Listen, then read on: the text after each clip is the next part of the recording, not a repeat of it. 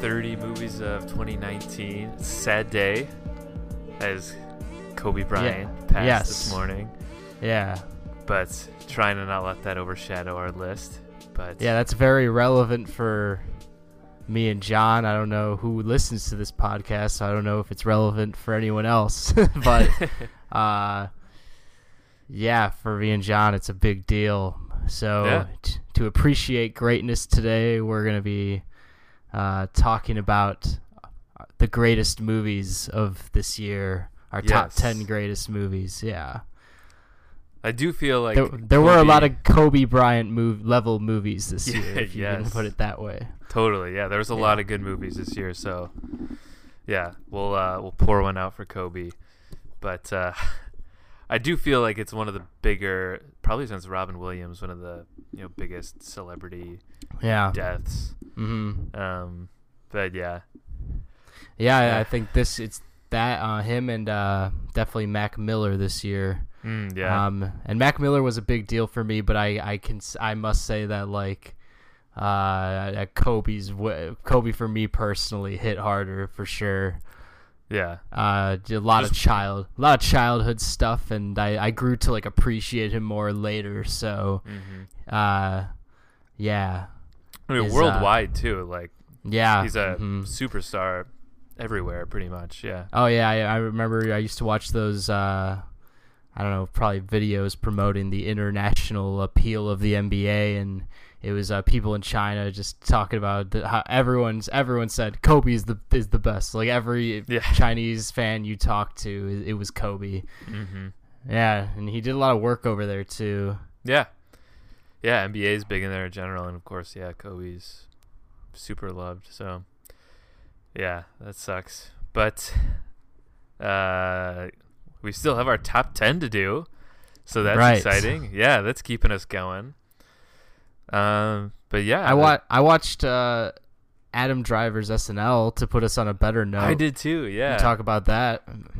I thought actually the the past two episodes of SNL have been pretty good with. Uh, I was, thought uh, with Eddie Murphy week. and um, Oh, that's the past two. Yeah. yeah, Yeah, Adam Driver was really good. I liked his monologue. his monologue is great. Yeah, yeah, uh, he had that one joke that I really liked. Uh, he's talking about Little Women. there's Uh, a lot I of women. I will be. Yeah, yeah, yeah. He's like, there's supposed to be a little women, but there's a lot of women. he just looks like annoyed by that. I thought that was hilarious. Yeah, that was really. He's such a great comedic actor, but Mhm. he, he's always so intense. But Yeah, he is. Yeah. I've actually been watching the show uh, today when I heard about Kobe Bryant dying. I was watching the show Girls, and Oh. that's uh, I don't know if you've gotten into that yet, but I finally I watched the first season like last week. Uh, and Oh, Adam nice. Driver's a big role in that, and he's hilarious. I haven't seen Girls at all. I I Ah. know about it though. Yeah, highly Um, recommend yeah. it. It's like a good show for like being in your early to mid twenties and like figuring stuff out. And yeah, Adam Driver like is hysterical in it. Like I he forgot plays he was in that. he plays a ridiculous guy. It's pretty awesome. yeah. Now after seeing him on SNL, I want to see him in more comedic roles. Uh, yeah, because I think he can Yeah. pull it off for sure. oh yeah. Yeah. Well, we'll be talking about Um, Adam Driver more on this episode. Yeah, we will be for sure. Uh, should we just get started? Yeah, let's get into it. Yeah. Okay. Do you want to go first? Yeah, I will. I'll preface my list by saying uh, that I recently watched Her Smell, and I will not be including it in the list because I'm keeping the integrity of the list going with just what it was when we started this thing. You know what I mean? Like, yeah, yeah. Uh, so because I'm not gonna like put her smell in there and be like, so this is how I will adjust the list. Mhm. The- Do it top eleven. Yeah. So yeah, it, Stuber will not be in my uh, top 30 anymore because I just watched this movie. Yeah, we're just gonna do the top 10 as it was, but I will say that uh, her smell is like technically in my top 10. Mhm. Uh, but I will not be talking about it there today. I'm just gonna go with what I had before, uh, which is fine because there's enough. There's more than enough Plenty to talk about. Stuff, yeah. Yeah, But there's a good plug for her smell. Yeah, Check but I highly recommend her smell. Um, it was probably like the best single performance of the year for me, and it was really uh, amazing. Uh, yeah. Awesome. So yeah, that's just a real quick, real quick sidebar there. Uh, my number ten uh, would be The Lighthouse. Awesome. That's my number Right. 10 too. Cool. All right. yeah, there we go. Some synergy to start us out. Synergy, yeah. Yeah. Uh, yeah. Robert Eggers, I'm sure with you, uh, like uh, with you as well, is uh, really on my list now for just the like powerhouse directors of today. Oh, you know, yeah. for sure. Like after this and The Witch, like gotta see anything this guy does. Anything he does is just ambitious as hell and will put will just be quite a uh, cinematic experience, and that's definitely uh, the lighthouse uh, for you. Yeah. And now he's uh, directing Nosferatu, a new Nosferatu, which comes out in a couple Oh years. I yes, I, forget who's in it. Is it? I, I can't remember, yeah. I I've seen that image, someone- though. I'd like to say Chalamet's in it, but like I might be Oh. saying that because I I hear Chalamet's like you know I always hear about him supposed to be in everything. everything. so, uh, yeah, I forget someone big's playing, and I saw an interview. Uh, yeah, I'm definitely yeah. looking forward to the Nosferatu, and yeah, the Lighthouse. Uh, uh, yeah, it's one that really stood out. Like hmm you know immediately uh, right when I saw it, and uh, it's got it's it's got so many strengths, and I think probably what sticks in my head the most is just the character dynamic of like Willem Dafoe and Robert Pattinson. Like I was watching like clips that were posted on Instagram the other day from this movie, and it's just them kind of drinking and yelling and arguing, and Willem Dafoe is just like he's like, "You're fond of me, lobster, aren't you?" He's like, "Don't lie to me," and he's like, and and and Robert Pattinson's all like, "I," if he's like, "If I had a steak," ah, and he's just like freaking out, and uh, uh, it's just scenes like that um, in this movie are uh, just so unique and have such a fierce energy that uh, few uh, movies have, and um, I mean, I, I just prefer uh, I like I like a slow burn cinematography movie, which this has, but it, I think because it has these weird moments of acting that you can't describe are really what makes it stand out, blended with kind of an art house uh, art house vibe.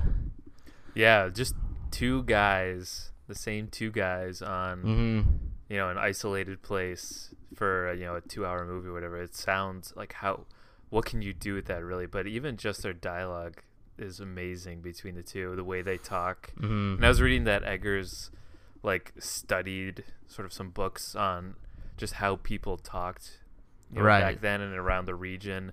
And that influenced a lot of the script. And You can see that in Willem Dafoe a lot as well. Yeah. I mean, especially since he is the the talking man in this movie for sure.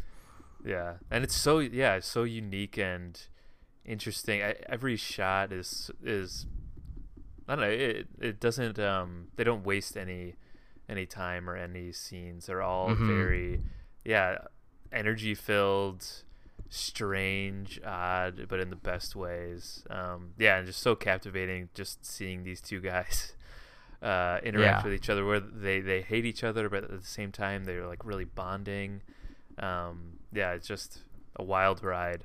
Yeah, sure. and it has probably like on on just a level of eye-opening, thrilling imagery. It kind of just it beats every film this year Yeah. in that category. Um, yeah, I heard a comparison. I think I forget what some director or some actor. It was like it might have been Alex Ross Perry or somebody like that said that The Lighthouse was a uh, like a Tarkovsky horror film or something like that, or just made, made some crazy comparison that really made a lot of sense. But yeah, I don't really 100% recall what it was. But yeah, that this movie is is indescribable in a way. It's one I would definitely have to watch again yeah, uh, to, to, really truly analyze it more because I know there's so much uh, going on uh, in general. But the first time you just kind of just you kind of just go mad. Yeah.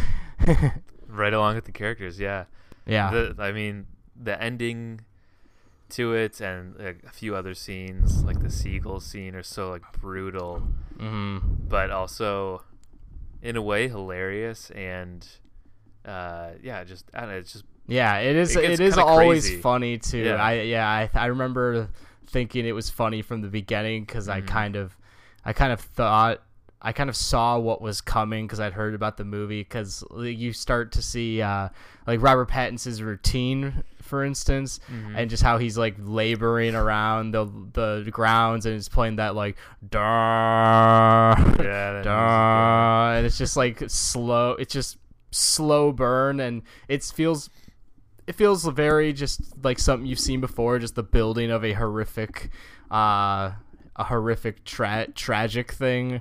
yeah. Um, and I just started, I just laughed because I felt the movie was self aware about that and was trying to do more. And I don't know, maybe it, I don't know if it was that in, intentional to be laughed at, but I felt like the movie's definitely trying to be funny a lot.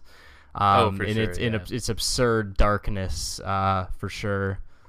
Yeah, there's a lot of absurdity in there that I, yeah, I definitely Yeah. think uh, is meant to be. Yeah, Funny, because yeah. the actors are going, uh, yeah, the yeah. actors are just screaming and just it's uh, it's madness. So it's yeah, it's something. That's one I would I would have loved to be on set to see them shoot some of these scenes live. I don't know, just to see Yeah. those two guys, uh, yeah, together live. Like I don't know, Yeah, preparing for a scene. and, and everything's like lit incredibly too and the Mhm. set design's really unbelievable um i i don't know if they were if that means it was snubbed necessarily i don't know if you do yeah, did it? Was it nominated for anything? i really don't know but uh i remember thinking that it should like visually this movie should be nominated for a bunch of stuff when it just comes to um art direction and cinematography and uh Uh, It was nominated for best cinematography. yeah okay sense. Yeah, there we but go that was it. hmm Yeah, I definitely it definitely deserves that nomination. I would also Yeah, because they shoot this island just like it's unreal how well they shoot it, and Yeah. how good of a feel you get uh, for the space, um, and how it's always the color is just so constantly gray and dark and perfect. Yeah, and uh, I I would say it definitely deserves that nomination, but also feel like maybe Pattinson or Dafoe was Just one of those guys, yeah, one of them. Yeah, Uh-huh. they they just definitely deserve something too. for sure, for sure. yeah, I remember like when Pattinson goes into the lighthouse, it's like one of those moments of just pure visual art. Um, it's kind of like kind of like in th- there's scenes like that in Ad Astra, which we talked about, uh, Mhm. where it's like kind of indescribable and it's kind of using using this just um, very uh, you know flashy but also uh, kind of beautiful visual art just to move the story forward and give it some sort of closure and meaning and it definitely makes the stories more complex for me which is why i would probably need to watch the lighthouse and ad astra again because there is so Yeah. much um, visual metaphors going on uh, right in front of you yeah. There's I the Lighthouse is one I desperately need to rewatch too. I've also I've heard people say I I agree with this too that it's uh, more about the journey than uh, than the end, I guess. So uh, Mm. there because there are things Yeah. that can't get confusing.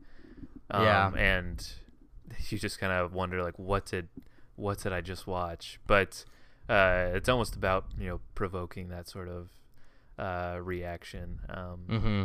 The but also caring confusion about it. Yeah. hmm mm-hmm.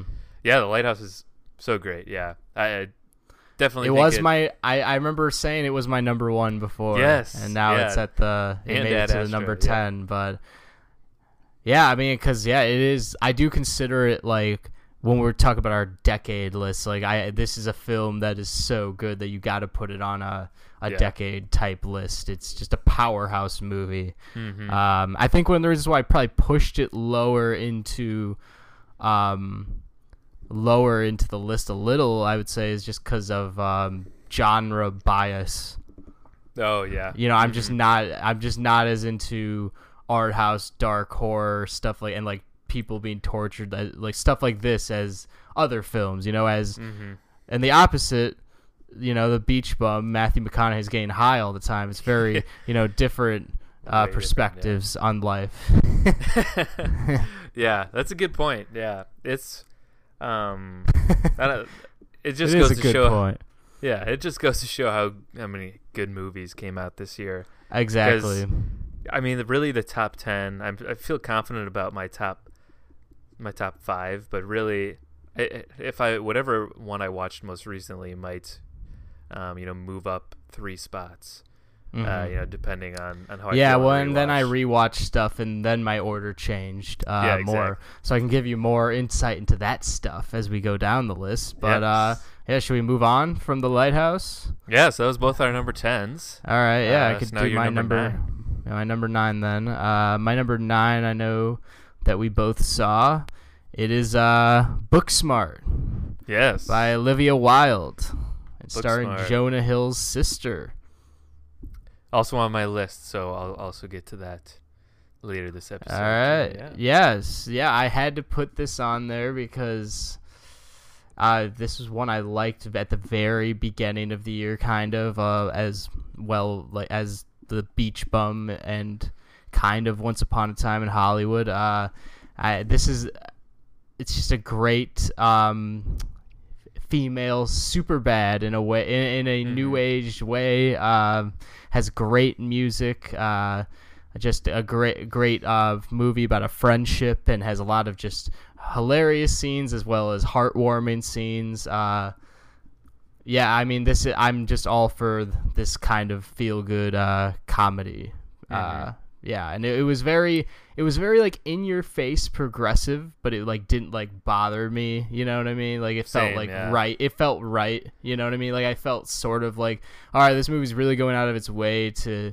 be ultra progressive like every kid is you know is gay or Everyone's a something or lesbian. Yeah. or, or something like that. But it, it didn't it didn't it didn't bug me at all because the movie was just so good and it, it made it did it did make sense and movies like these are good for the world. Um, yeah, yeah. I mean, it, Yeah. yeah. this movie's good for the world. Everyone should see it. Yeah, all the I literally every performance by all the I mean I call them kids, but realistically Yeah. they're probably all in their 20s, but they're playing these high schoolers.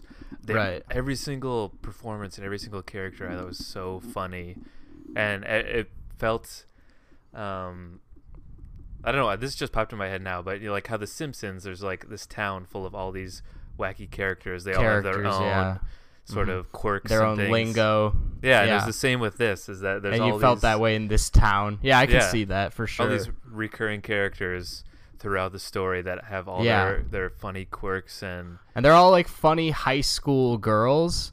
Mhm. um, which normally high school girls are not like portrayed, you know, with uh, neurotic sense of humors, yeah, which this right. movie does. Like it's usually the guys there, then the girls are like standing straight while Jonah Hill like you know jerks off in front of a Google's locker. Yeah, yeah and then they're all just there like you know being normal uh so yeah stuff like this is what i look for man because sometimes Mhm. sometimes it's annoying how uh there's bad female comedies out there Mhm. um when i feel like uh you know the me too movement has given um we're at a point where there's a platform for women to be funny on film you know to really show it yeah. so when bad ones are made, that I'm like, man, you know, you're just like wasted waste. opportunity. Um, but yeah, this one was good enough to make top tens. So yes, and I feel like it's uh, I don't know. I feel like it's almost getting forgotten now.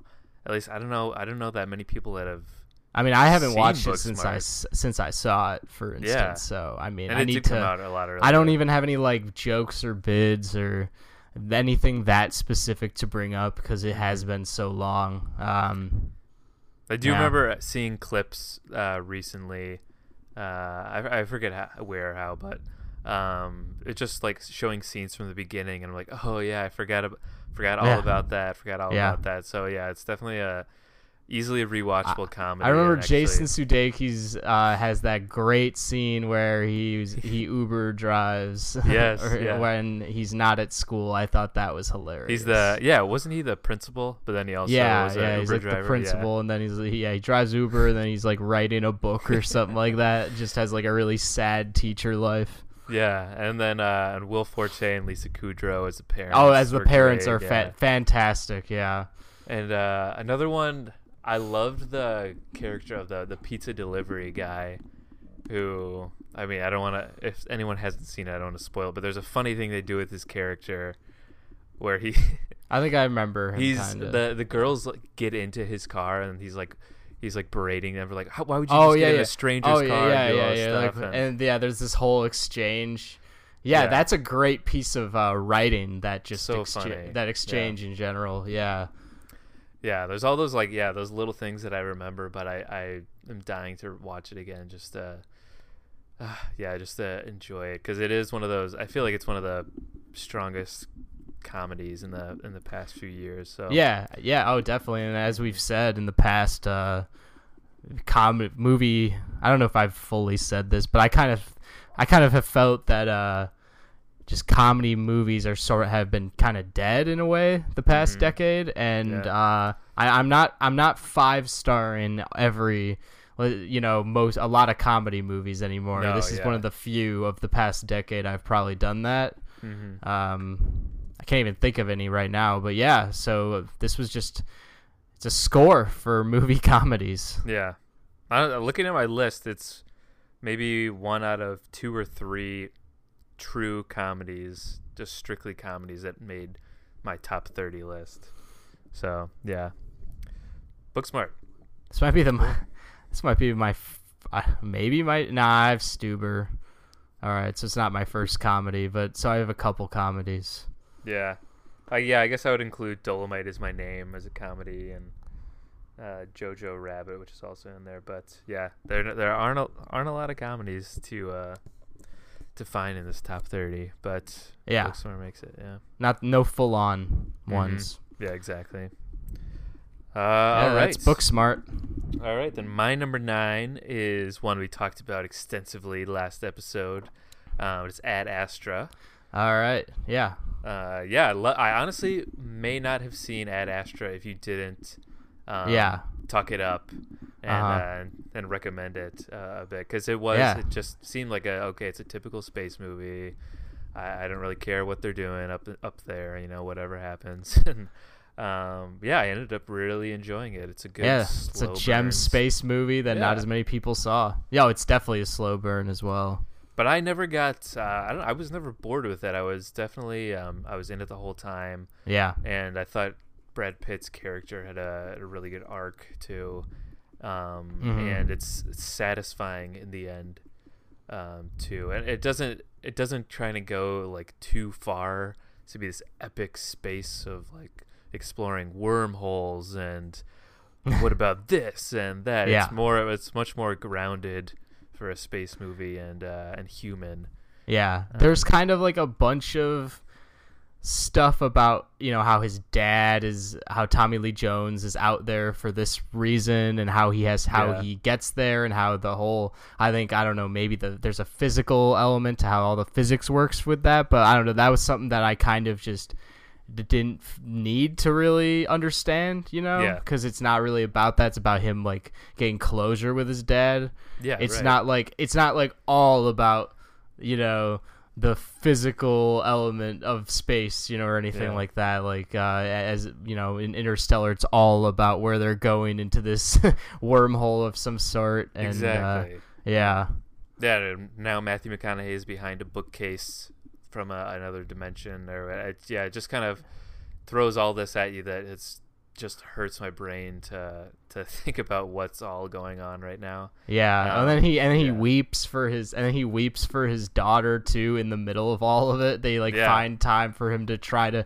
so it's like balancing a lot of things and it all goes at it like I feel like it all just goes at it s everything it does so hard but it's almost like overly ambitious Yeah, right. It just it just yeah, it hurts my brain.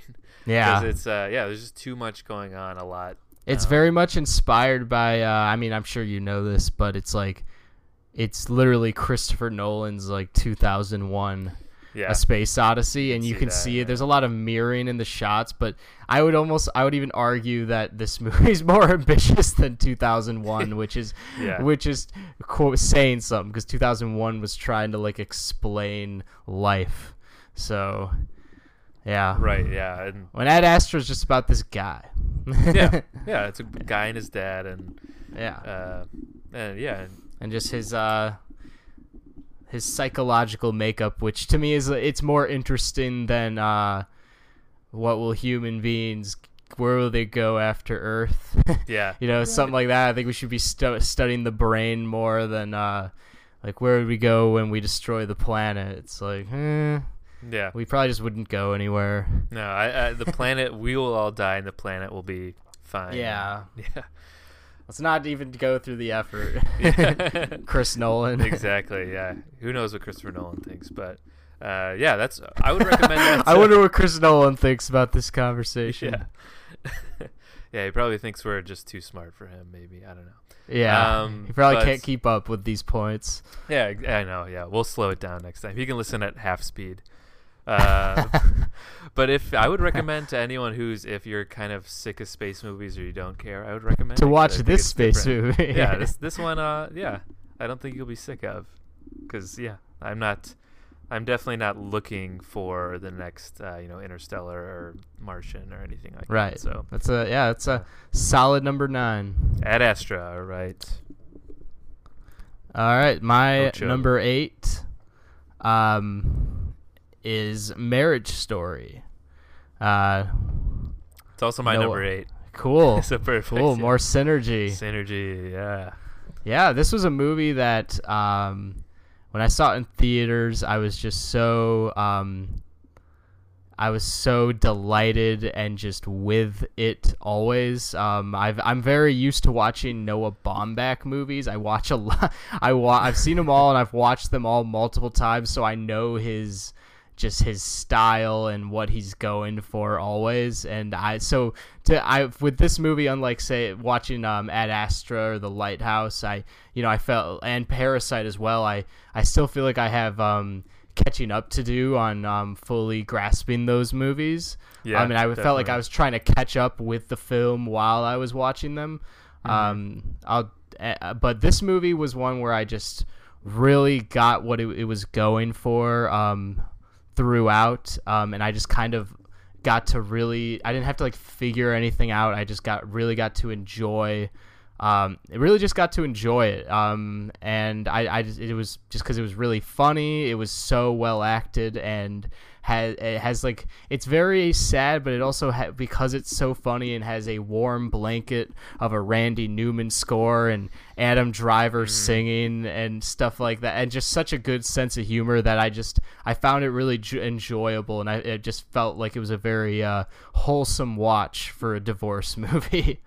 Yeah, exactly. I had I was under the impression that it would be really depressing and just a bummer to watch because it's called Marriage Story, but really it's about divorce. yeah, And uh, yeah, it's oddly uh, yeah wholesome and charming at the end, and uh, it doesn't. It, it feels right in a way at the end. It yeah, like, it does. oh man, these uh, just the heartbreak and the the tragedy of divorce. But that yeah, that I love that Randy Newman score. That's so good. Um, yeah, yeah, because it it, kind it opens up with them both telling about uh, why they married each other, kind of, and then it Mhm. starts with right away with their voiceover and a Randy Newman score, and it goes into this montage of them, and you, uh, right when that hits, I'm like, holy shit, this movie is gonna be awesome. It's gonna be incredible, and yeah, there's so many just so many uh, scenes that are just memorable, and, and and what I liked most is how it just it ended up being Adam Driver's uh, movie. Not that I don't like Scarlett Johansson, but I think it kind of just it kind of starts off with Scarlett Johansson, uh, you know, t- giving her side to everything, and then it's Adam Driver kind of dealing with it. Mhm. Um, and so there's a lot of empathy given towards his character, and I'm just a huge Adam Driver fan. So if I'm gonna ever have sympathy for an actor, I think he's like perfectly casted for the role. Yeah, likewise. Yeah, I thought Adam Driver. Um, we'll have an Oscars episode, but I, he's kind of my pick for best actor, just because I Oh, loved okay. his Yeah. performance in this. Yeah, Um, but yeah, it's yeah. Did he get nominated? yeah, Right, I think so. he better have. Yeah, Pretty sure. Yeah. yeah. Marriage Story. It's not like Marriage Story didn't get snubbed. I think Marriage Story did pretty well for Yeah, they got- nominations. like it's pretty well liked by Yeah. everyone. Exactly. Uh, and I uh, even watching SNL uh, with my wife, like we were just talking, like, wow, he is so good. like, just doing these like stupid little uh, sketches on uh, on SNL, and he just Yeah. owns it so well. And then yeah, then he does these super serious roles. Yeah, he's like about divorce, he's, and he's him and still- yeah. Scarlett Johansson are having a yell out. That scene is just Yes, Oof. yeah, when you're talking about like flexing with acting this year like there's no scene that goes like as hard in its acting probably as that on just a yeah, uh, good old fashioned like playwright shout shouting match yeah. That is pure acting. Yeah, hundred percent. That's yeah that scene is so powerful, and there's a reason that that is like that's kind of shown when they when people talk about Marriage Story on, on TV or internet or whatever. They always Yeah. show those scenes with Scarlett Johansson Mhm. tearing up and them yelling at each other. Yeah, it's just yeah and then adam Amazing, driver yeah. sings which is just like yeah, unbelievable stuff yeah.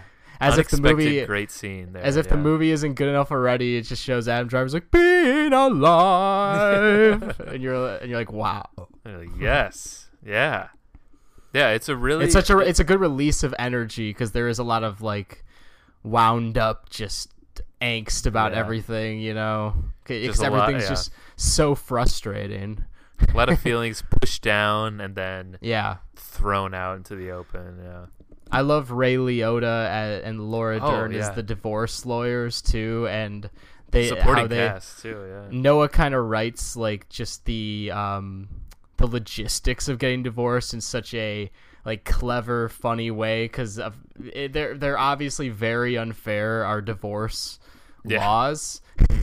and so the lawyers like Ray Liotta and uh, and Laura Dern are kind of saying them in this like comedic, singy way. Mhm. Um, and it just kind of it kind of works well, especially to relieve tension during something which is divorce proceedings, which no one wants to really be around. Uh, yeah, Yeah, the supporting cast too all makes it a lot lighter too.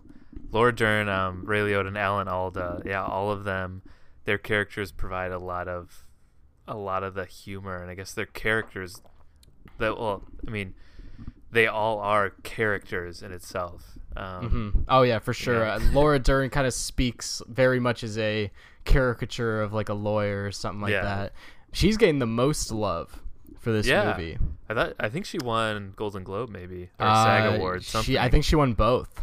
both. Wow, I think she won both for best supporting, and she'll probably win for this. If Yeah. this too, I'm assuming. Uh, based on that track record. yeah, Yeah, Yeah, I mean, yeah, good for her. Laura Dern's always uh, doing amazing stuff Yeah. in the movie business, so yeah. It's I'm d- I'm for for sure. it. Yeah, Marriage Story. Yeah, really good movie on Netflix. Watch it if you haven't. Watch it even if you're uh, if you're not married or you're not divorced. Whatever. yeah, you'll you'll enjoy it. yeah.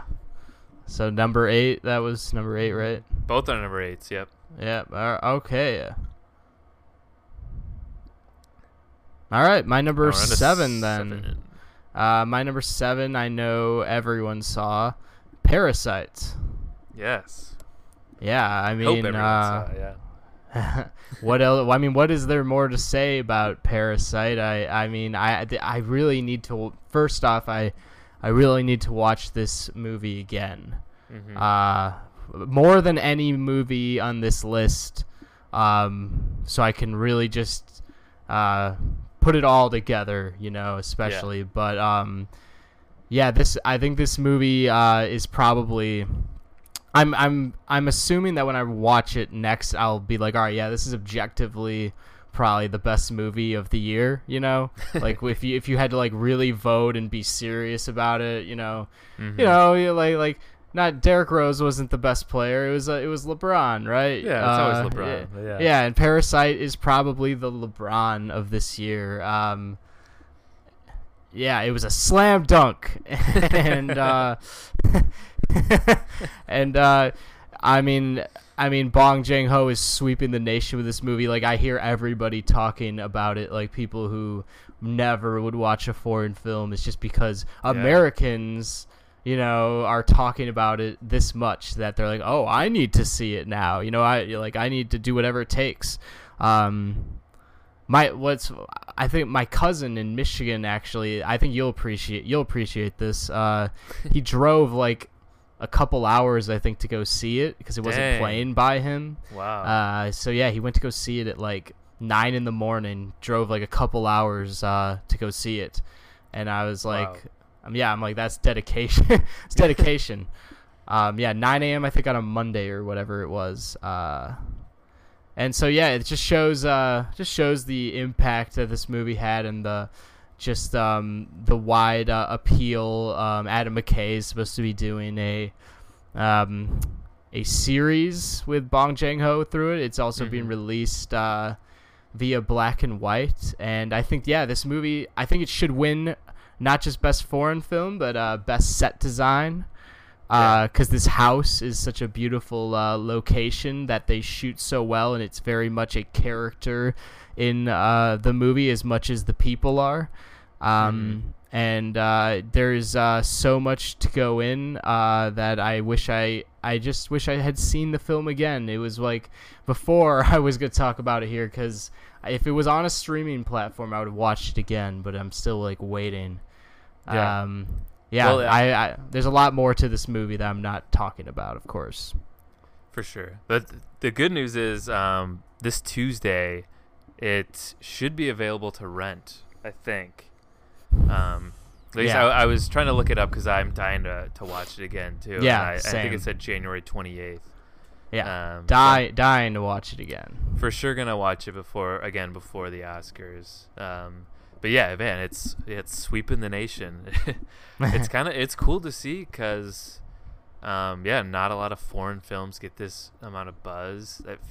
I'm probably wrong, but the last one I can think of is like The Artist, which um, ultimately people were like, yeah, it's not really that good of a movie, but it's a, a silent film in the 2010s, so it's like interesting, and the Academy liked it. But uh, yeah, and I think I don't know exactly why or how it's kind of gained all this traction now. I mean, I I'd like to think that just because it's that good that now a, yeah a lot of people are getting to know who Bong Joon Ho is and uh, and yeah and it's supremely modern movies. in a way to where everyone feels like both like they can relate to it and also um like it's also surprising and it's also um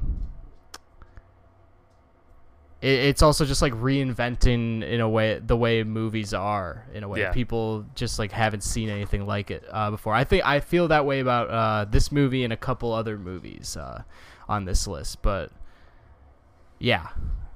Yeah.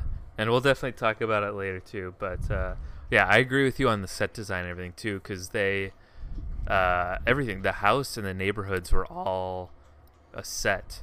Mm-hmm. you know they didn't they didn't shoot like um, on location for most of it because it was all a set created for certain yeah. things they had to do throughout it. And yeah, I thought yeah. it was really well, yeah, incredible. yeah. They built the house and like calculated it as much yeah. as they would their shot list. So it's just, ooh, yeah, it's insane. Every yeah, everything's pretty awesome, so detailed and uh, just amazing. Yeah. It also has a has a very heartbreaking ending that really just brings it together and sticks with you. It, it reminds me of. Uh, a couple other endings on this list. Mm-hmm. I'll probably t- I'll bring up. Yep. yeah, it's Parasite. Sweet. Number seven. All right. My number seven, then. Uh, something we talked about a few minutes ago. It's Booksmart. And I think yeah. one of, uh, again, one of the best comedies in recent years. Um, yeah, haven't seen a comedy that really stuck out to me that again, like you said, like given a five star to in a while. Mm-hmm. Um, and I think, um, yeah, they're usually I, I just, a joke. That's yeah, why they're right. like literally a joke. They're like, wow, I can't believe this even like got made. You know, like you can't even take anyone seriously.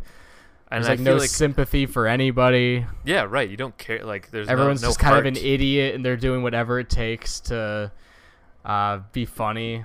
Yeah, there's no heart to a lot of uh, those comedies, and this one actually has it there, and you are yeah. interested in the relationship between uh, you know, these two girls. Yeah, and I feel like a lot of comedies nowadays too are like, I think in my head like they're like meme the movie. They're like, oh, what's popular in pop culture right now? Oh, this, this. Like yeah, these... it's very much a studio move to make a movie called meme. Yeah, I, I th- I'd like to think. Yeah, and just all the people use like the thing I hate the most is seeing a comedy movie where they use like common phrases that people, um, or I guess like teenagers use. Like so, they'll say like "sorry, not sorry" or Yeah, yeah. something. it's like the adults. along those lines. Yeah, the adults are saying something like that, like "What up, bro?" Or you know, they're trying to talk like millennials and stuff. just like okay 13 year olds maybe said this when the movie was being made but now they don't they don't that Even the ones I like, I, I have like things I'm annoyed about. You know, just the whole attitude of the movies. Like, do you remember the movie uh, Blockers? yeah i didn't see that one that John one was Cena, right It was good. I thought it Mhm. was good. Uh, there's a lot of people involved with it, including like Seth Rogen's company and Judd Apatow's company. Mhm. and I thought it was good, but it still had that modern comedic just uh, sensibility where I was just kind of just like annoyed by by it sometimes. You know, I didn't. Yeah. You know. i just can't believe they okay they think this is like funny or unique when it's ju- they're taking like internet jokes and recycling them into Yeah, I, yeah. That's yeah. kind of what it felt like. yeah I, But- al- al- also, I'd like to bring up about Booksmart is Yeah. you know how there's it's kind of the same character dynamic as like Michael Cera and Jonah Hill, but I just feel like this one is it's like the same thing, you know, where they're both uh they both don't want to separate. One trying one's trying to separate, one's being like over uh just doesn't want to separate and they've both been kind of two uh conjoined friends for their whole life. Mhm. I feel like that was done well here, but it, it was written differently, kind of in a more uh, in a more complex, eloquent, eloquent way. I thought it like not like that. The Yeah. Superbad uh, friendship is, you know, I wouldn't say it's like worse or anything, but I I, th- I don't know. This one was kind of very touching and uh, beautiful. Um, yeah it was it, uh, the ending was emotional really too yeah, it's throughout, uh, there's a lot of like strength that the movie uh, had, Mhm. you know, over has with, through all the character arcs and everything. Yeah, yeah, and I'm excited to see if Olivia Wilde directs another comedy uh, in the future too. Yeah, or just yeah, her in seeing that. directing career yeah. going forward in general. Yeah, and uh, definitely, um, oh, Beanie Feldstein, Jonah Hill's sister, is now I feel like been in a decent amount of things. She was also in the What We Do in the Shadows TV show, and she was great in that. Mm. So I'm excited to see whatever else she starts doing now too. I feel Yeah. like she was in another movie that came out this year. She was in Lady Bird before. Lady Bird. That's I remember think I remember always wondering, I'm like, wow, her friend is so nice and was so cute. That's what I always thought in Lady Bird. I'm like, what a nice friend this What a girl. Nice friend. Yeah. Yeah. Yeah, and she was she was great in that too. And she ends yeah. up going full uh she goes full Jonah in in Booksmart. Yeah, and uh, and it's definitely uh, it's easy to compare to Superbad because it's very similar to it, but I don't Mhm. think that's a um uh, a negative thing at all. Oh, I think no. it's I think I this think movie needed to be made and uh needed to be made well mhm. it's in not this just a uh, climate. Yeah, exactly. Not just a, a dumb, lame remake with the same sort of beats and everything. It's very much its own thing with, um, I guess, similar themes. Um, Yeah, for yeah, sure. Booksmart, great comedy though. Uh, really loved it, and that's my number seven. All right. My number 6 is The Irishman. Okay, we got a we got a lot of synergy going on here now because that's my number six too. a lot of synergy. yes, Yeah, this was a movie I watched twice because I liked it that much. you did. even though yeah. it's it's three and a half hours. pretty Um, like close to each other too, right? Uh, maybe, within a like, couple weeks. maybe like yeah, a few weeks later. hmm Uh, well, yeah, because I just I've been such a Martin Scorsese fan for like a while now, and I've just spent so much time watching his movies, and the fact that this one uh, was just so good and so ambitious and had all these guys in it at, at their you know at their oldest, and Mhm. um. I, I truly think this is like probably top three or top three or four Scorsese for me. So I was just super hyped about that, and so I was like, I am down to watch it again. And also, I don't find uh, his movies, even though this one's three and a half hours, like a chore to watch at all. Yeah. Like they're so polished and edited like better than any movies ever, and are uh, just so uh, good and well acted that uh, there's no problem for me to watch. I could probably watch it again tonight if I wanted to. I also don't. I'm not someone who I, I definitely don't. I don't think anyone does seek out like super long epic movies all the time. I have to be in the right mindset.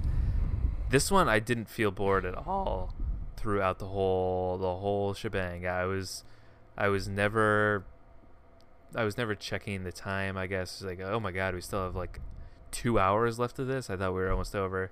You know, I I am glad though that I watched it at home so that I could take a couple breaks here yeah. and there because I Grab a snack, go to the bathroom. I think we talked about this when uh, right after we saw The Irishman's that I I hate going to the bathroom at the movies Yeah. because I unless it's like a movie I don't really care about too much because then I I hate having to miss something. But this is one where yeah I could kind of I could just enjoy it on my own time. Um, But Mhm. it's uh yeah it's Scorsese at his best doing what he does best. Uh, a gangster epic. Yeah, the law. Um, yeah, in this just- in this style, the Goodfellas like Casino, Wolf of Wall Street style. Uh, yeah. yeah. It felt. I can't yeah, get I can't like get enough of one. it. hmm It felt like Goodfellas or Casino, uh, definitely, and it's, it's just some of the biggest actors in history, sort of at the the tail end of their career, Yeah, and uh, working together with one of the best living directors of all time, and then um, yeah, and it's the story kind of parallels that a little bit too with yeah, the tail end of uh, this hitman's career in the mob. yeah, for sure. and uh, historically too. I mean, I've been interested in learning more about Jimmy Hoffa and everything that happened uh, around that time because I'm not super versed on that. So uh, Mhm. just from a historical perspective too, I was interested in seeing that. But uh, yeah, it's really it's uh, really a Scorsese movie, um, and Mhm. Uh, yeah, easily It's, one of my it's got favorite. it's got his, yeah. doo-wop music at the beginning of the end, Yeah. the same song. Yeah, it's yeah, it's got his fingerprints all over it, and it's um, yeah, just a it's just a great movie. Great yeah, epic. one thing I noticed on the yeah. rewatch is that like everything is necessary, which is Mm-hmm. really scary to think. Yeah, like I- that there's so much material in this and that sometimes you think you're like not not everything would have a purpose you know they got to be like dragging this out for effect or something like that but uh, Scorsese's movies are cut together so precisely that literally every event is necessary in this movie when Mhm. you kind of just look back on it as a whole um, so yeah that's why I, I hold it in such high regards um, Yeah, on its first think- year coming out yeah, and I don't think Scorsese is someone who would put. Uh, I I feel like he definitely has a reason for every single scene too. You know, he's not someone that would want to waste time Yeah. with any sort of filler. He the reason it's so long is because he thinks you know this scene is important for the story. This scene Yeah. can't happen without the scene before it and what happens yeah. here. Well, yeah. so- When when you watch it, you realize he's he characterizes like each one of these guys like very subtly and and individually. Um, especially of course De Niro. Um, as Mhm. the time goes on, so. So yeah, I mean, it just shows also he not only uh, he has a lot to say about all these guys too. You know. Yeah. Um. Wow. Yeah. I uh, the Irishman is so good, and I was reading something about how um, there's different I don't know people in different camps that thought either Netflix left a bunch of money on the table by not releasing it, uh, you know, super widely, but then there are other people Mm. saying that um, they think it's best to go on Netflix because of the runtime and just because of um, I guess people nowadays. But I almost think that if it was in the theaters longer, that it would have garnered uh, a big audience just Yeah. because of the. I mean, because magnitude of them. everyone everyone saw this. Yeah, I mean, Yeah. movies like it is right to think that because movies like these aren't in mass uh, release anymore. Mm-hmm. They just really aren't. I heard there. I heard like this quote from Quentin Tarantino. I don't know if you heard it, where he's talking about th- this year was like a last stand for original movies versus big blockbusters and like Mm. multiplexes, you know, just giant theaters. Um, and yeah, in a movie like The Irishman nowadays, to me, does not feel like something that would be at an AMC, which is uh, Mhm. kind, which is a little sad to think about. But yeah, it's just uh, in big blockbuster, like like except like like I said with the Last Stand quote, people were seeing this like at, when it was in theaters, like it was packed Yeah. everywhere. Um, and I, I yeah, I do agree with you that uh, if it stayed in theaters, a lot of people would have kept seeing it. So yeah, that it's an interesting dynamic. Yeah. And I, I I read that Netflix has started to buy movie theaters too to show strictly Netflix original films. It's Um, interesting. So yeah, I, I feel like that's something they'll probably start to do. I kind of like that. I kind of Mhm. like that. I can get on board. Yeah.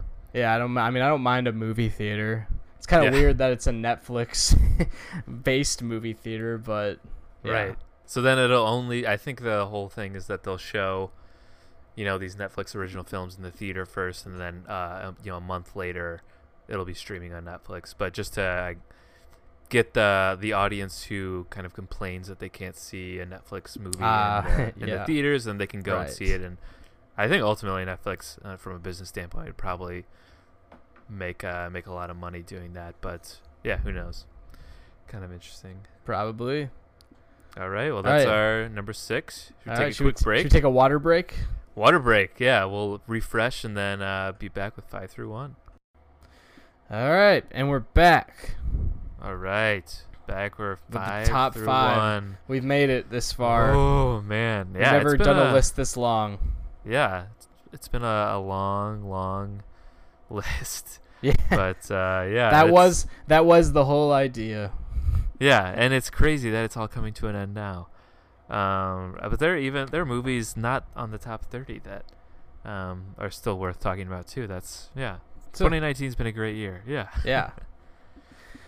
Yeah. Uh, Top five. yeah, we haven't really had as much time to reflect on uh, doing this. It's just kind of gone by. But we've Yeah. had uh, we've had so much fun doing lists that we thought, why not do a list for a whole month of episodes?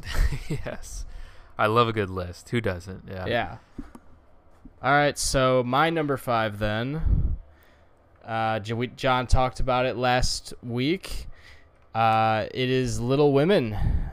Not a lot of, A not lot a of lot women, of women. yeah um, yeah, this is. I would put this movie in the category when I uh, mentioned like how Parasite is like changing movies. I would put Little Women in this category for me.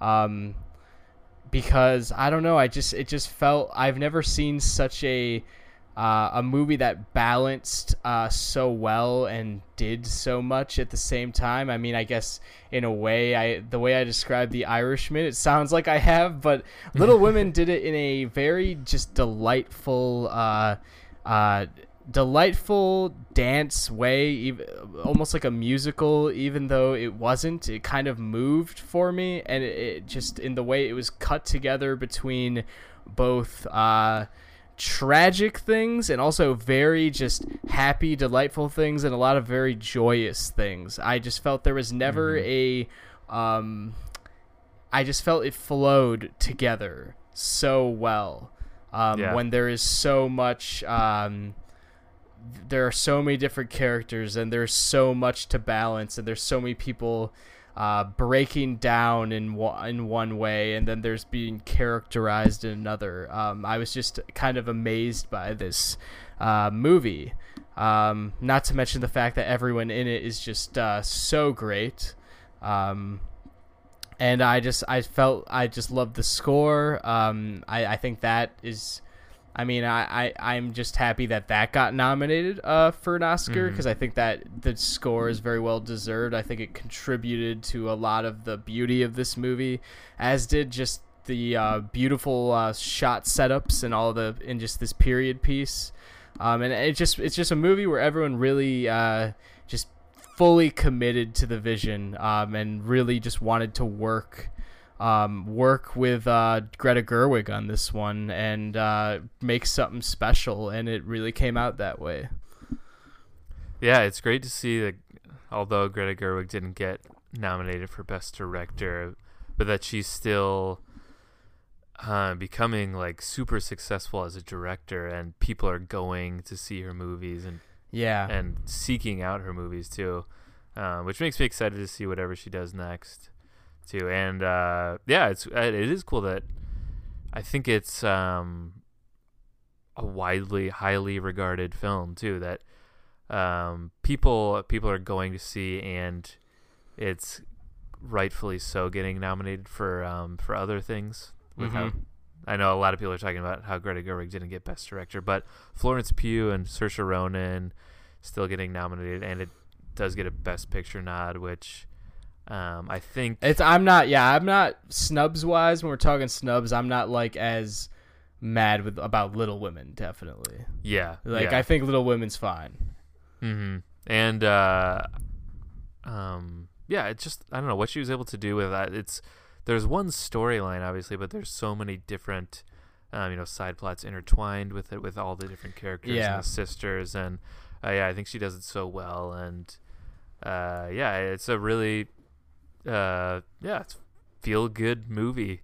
Um, also heart wrenching, but uh, like we talked about last time, and uh, you mentioned it does feel like a musical Yeah. points too. yeah Um, yeah, and it's and, And, it's uh, goofy yeah, it's it's goofy. it's a goofy old time I, and I, Timothée Chalamet and Saoirse Ronan are so so great too. They're yeah, so they're uh, they're two of our best right now. Saoirse Yeah. Ronan's uh 25 and she's just blown us away every time she's Yeah. in these movies.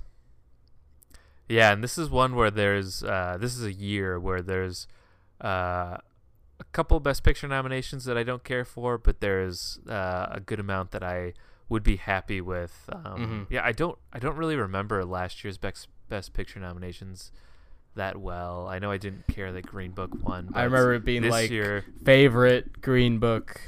Yeah, Uh, This Yeah. year, there, there's maybe there's out of all of them, there's probably five that I would be really happy Yeah. if they won. yeah, Um, I would I wouldn't be disappointed at all. But and this is one of them. Um, yeah. yeah, Women. Little Women. All right. Uh, okay, my number five brings us to what I think is, uh, I would say it's, yeah, what I'm most upset about being snubbed by the Oscars. Okay. Also, which makes me just here, shake here we my head here we go. as though like why do we care about uh, the Oscars? But uh, it's Uncut Gems, and one that is so I feel universally liked and praised, um, but Yeah, no love for the Sandman, Yeah. or the Safdie brothers. nothing, zero. Yes, and this is definitely one of my top five favorite scores of the year. Um, You know, if not top three, even I love the the synth um, sounding score. Maybe Yeah. the coolest I watched a little- I've ever seen. Oh at the yeah, beginning too. yeah. yeah. What were you saying? You watched? Um, uh, I watched like a video on the composer com- composing it, and he's just like, and he's just playing around with these synth like pad and all these pads and stuff, and Mhm. it just shows him looking at uh, the colon scene as it's traveling Yeah. through the colors. Yeah, Yeah, I was so that beginning. Um, I don't know. Right away, I'm just in for a ride. You know, I feel like strapped in. and it's Mhm. like whoa what are all these colors and these these sounds and then you're like is wait is this someone's like yeah, it's- body? Are we inside some? Yeah it's uh Yeah, uh crazy beginning. I just i loved uncut gems start to finish. Thought adam sandler was great. He's so easy to watch on screen too. I don't know I, he's just uh he's yeah he's one of my favorite actors whether it's a comedy or not. Uh i just enjoy Yeah. watching beloved um, guy.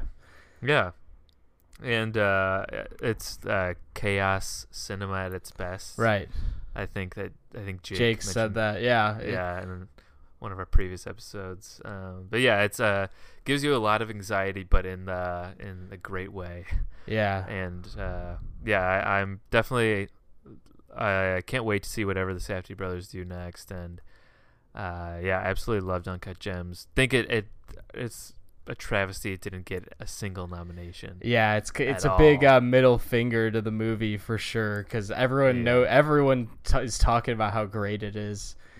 Yeah, uh, yeah. I don't, uh, I don't think it's like it's not unknown and uh, it's not sort of far fetched that are polarizing. I think really for the most part people loved uh, the movie and loved Adam Sandler's performance. Um, Jennifer Aniston even gave him a shout out. At the Yeah, uh, I I liked that a lot. Yeah, yeah, yeah. But I don't know. What can you do? You can. I guess you can still appreciate a really, really good movie. Yeah, whether or this I would put this in the category. Uh, this is the third movie, along with Little Women and Parasite. I would put Uncut Gems in there, in like a movie that's really reinventing and changing uh, cinema, uh, and just Yeah. being very, uh, really moving the medium forward. Because when I got out of Uncut Gems, I was just like, the first viewing at least, I was so blown away and just so anxious. And i just felt like i'm like wow I, I sometimes i think i watch a lot of movies and then i see something like this and it makes me think i don't know nothing about movies you know because it's just so new and uh, such a different kind of energy that a movie hasn't had before yeah, it's it felt so fresh and and unique, and I feel like there are nowadays there are some more. It's we're in a weird time because it's like the end of a decade when Marvel movies dominated, and I feel like this year we're seeing a lot of more unique and um, historically independent sort of filmmakers making it bigger and, and getting more of a wider appreciation. Uh, yeah, so I, I definitely agree with you. I think Uncut Gems is one of those two that's, um, I don't know, getting people to see original, uh, original stories, original movies, and yeah, no, I, I loved Uncut Gems, and I am glad that it's, even though it's not getting as many awards, um, Just as, that it- uh, it think, exists. but that it exists and it's still being appreciated, I think is uh, pretty cool. So yeah, that's my number five. okay. My number four is i know one of your favorites as well.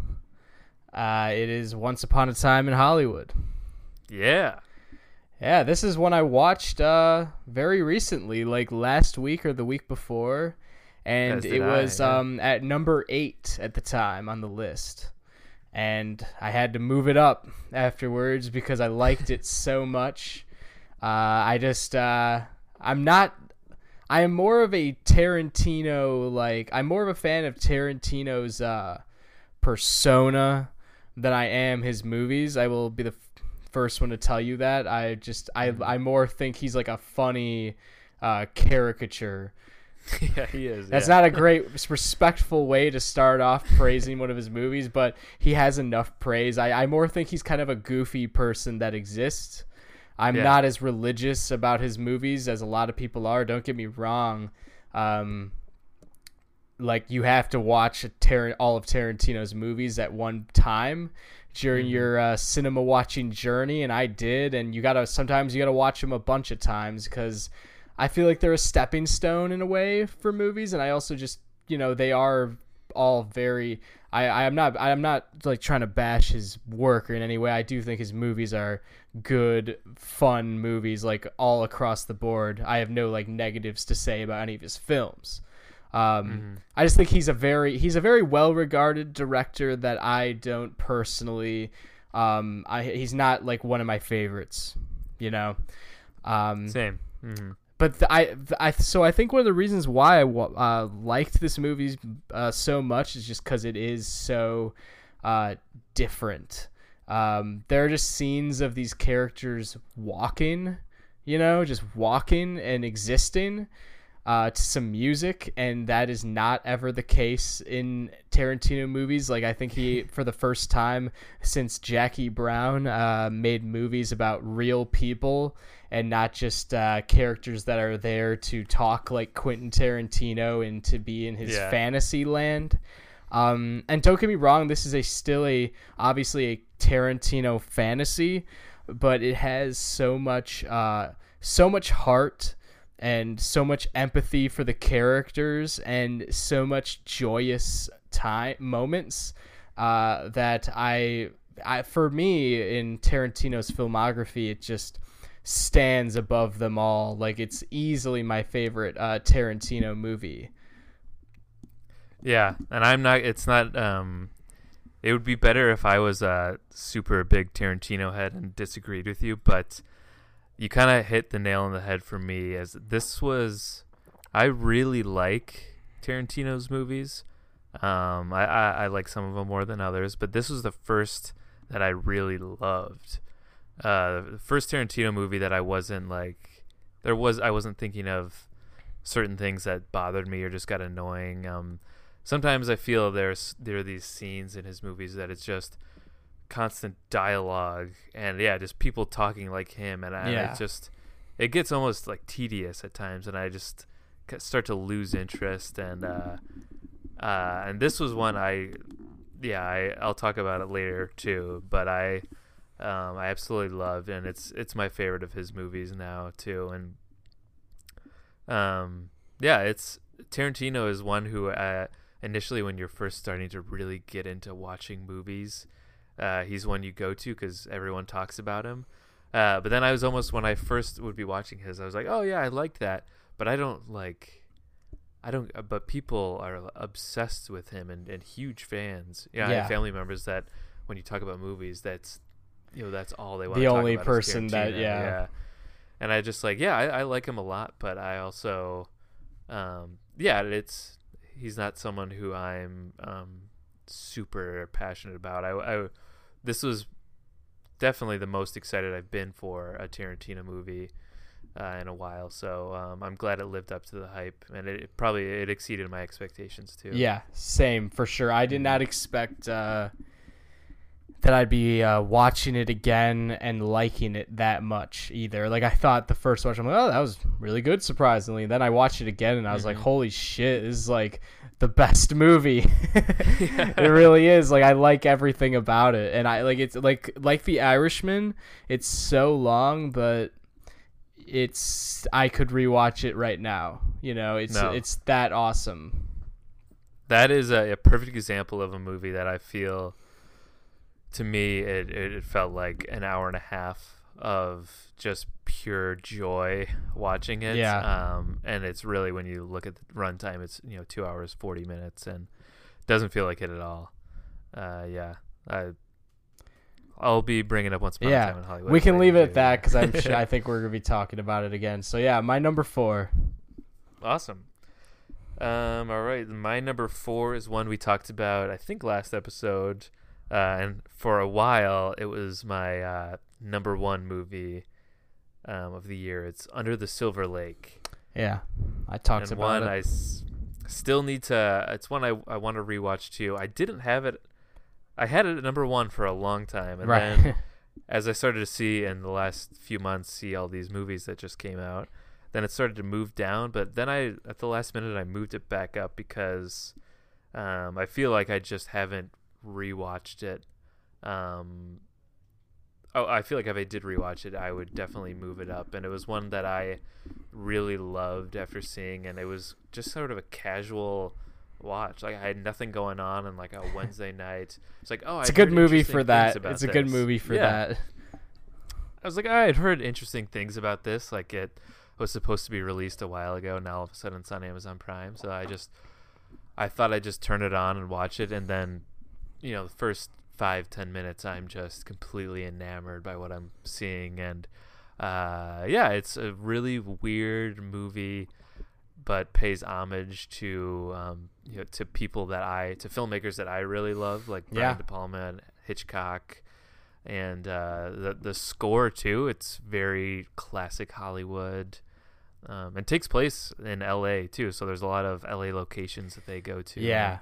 He's got a like a he's Um, got like a rear window set up with the pool in his backyard. Yeah. and he's got a and he's cool looking apartment. at people. Yeah, Yeah, that's. I mean, that is really how it starts. He's he sort of becomes obsessed with this girl that's at his apartment complex, who he uses binoculars to see, and then uh, yeah, goes down the rabbit hole of this whole journey of meeting these going to these crazy weird parties, meeting these eccentric people and um yeah, it's a very weird, strange ride, but uh I've it's a it's another one that I think is fairly long, but I I never, you know, checked checked my watch or my phone uh, during it. I was just in it the whole time, and that's I hate when I when I start to look at my phone during a movie because that just takes me out of it. Um, this is one that sort of But you got you gotta look at in. it. yeah. you gotta see what it held time a gun to my is. head and made me watch. Yeah. Uh, speaking a little sidebar here. Uh, Yeah. Speaking of uh, weird movies, I, I know that you watched in the last week. You watched Inland Empire, yeah, I did. Which I And- think is- whoa. which I think is very funny. Um, Yeah. Because if we had talked about uh, Lynch, if we had talked about Inland Empire and Lynch, uh, uh, what to watch further, I would have told you to watch that last out of every Really? David Lynch movie. Yeah, so I thought it was funny, I, and and that's I think what most people like when they're getting to Lynch here, or I don't know, or think or hmm but like it, uh it's i so i thought it was funny that you watched inland empire as one of your uh not your first lynch by any means but definitely still uh more earlier in your lynch uh journey because inland Yeah, empire I'm- is his like probably most difficult to understand his most challenging to watch in every way shit, and yeah. the most ambitious movie he's made so So I I've seen Eraserhead, Mulholland Drive. Um, I'm I'm in season two of Twin Peaks now. Um, I can't. I think that might be it what that epi- I've seen. what episode are you you haven't seen blue you've seen blue velvet right Blue Velvet? you've seen oh, I Blue love Velvet. Blue Velvet. Yeah. Yes, that's true. Yeah. Um. Yeah. Alright, I've been. so you haven't like, you're you're not like that off, but like I I would have I would have probably like been like, all right, John, just finish Twin Peaks before you watch Inland Empire at least. You know what I mean? I would. I should have consulted you. Yeah. So I I really liked Inland Empire because when I'm watching it, I'm thinking, um, prior to me knowing, uh, Mulholland Drive was the first David Lynch thing I've ever seen. Which Right. for me, I, I haven't seen all of his movies. I I've just picked up um, Wild at Heart from my library though, and it's sitting right over there. So I'm excited to watch that. I just watched that. I saw that. You're yeah. gonna really like that one. Okay, cool. That's That I- one's up I your remember, alley. I feel um, like. I feel like you've talked about that one to me before, and then I saw that at the library. I knew I had to get it. Um, but I'm glad I watched Mulholland Drive first because Inland Empire is like a more complex, darker version of Mulholland Drive almost. Yes. Yeah. like if the the last the last I don't know 20 30 minutes of Mulholland Drive is just like whoa whoa whoa whoa whoa like what like what is happening right now? This is crazy. Yeah. and then um but Inland Empire the whole thing I was kind of uh I was kind of wondering that. But watching it too I was really appreciative of David Lynch because I was just thinking this is so weird and different and Yeah. I'm so confused. And he's style he stylizes it like crazy, so you're just like yeah in it. But I was that. at the same time really glad that there's something like this yeah out there. That there's someone Yeah. doing something like this. yeah. Um. And yeah. That's I'm- a three I, hour one, honestly- isn't it? Super long. Yeah. Yeah, had- super watched- long. Yeah. I, I watched that during the day when I was. Oh, alone. yeah. Yeah. Yeah, that's the only way to do it.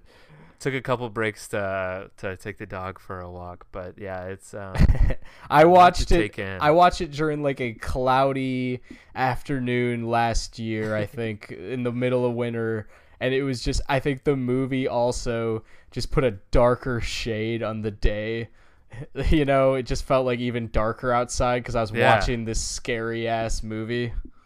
it's there's so many times where I was like ready to hide my like shield my eyes, having absolutely no idea what's gonna happen next. Like there's a lot of times where like oh like you're starting to get nervous. You're like okay this this thing's gonna happen, and then it happens. You're like I knew that was happening, but it was still a little scary. This I honestly Yeah, I was like okay what wait a- wait a second it's a what's right bonkers now? movie.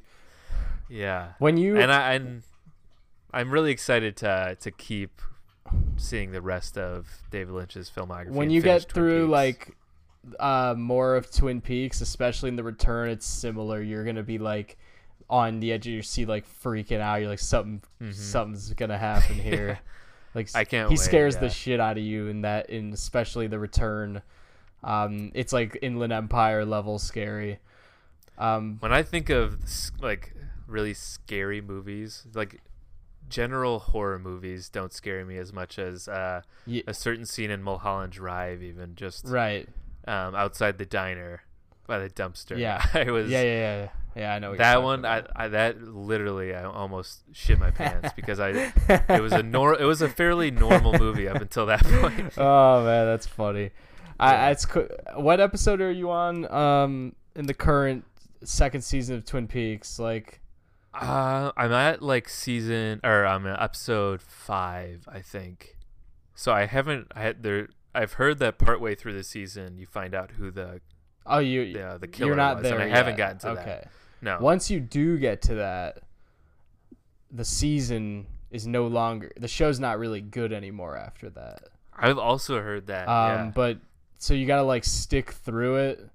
Mm-hmm. and it can- but it kind of gets good. It gets the good at the end of the second season because it um it kind of uh it it introduces elements that are used for the rest of the show. But once the kill, you find out who the killer is. There's clearly not like a point anymore to this like Mhm. facade.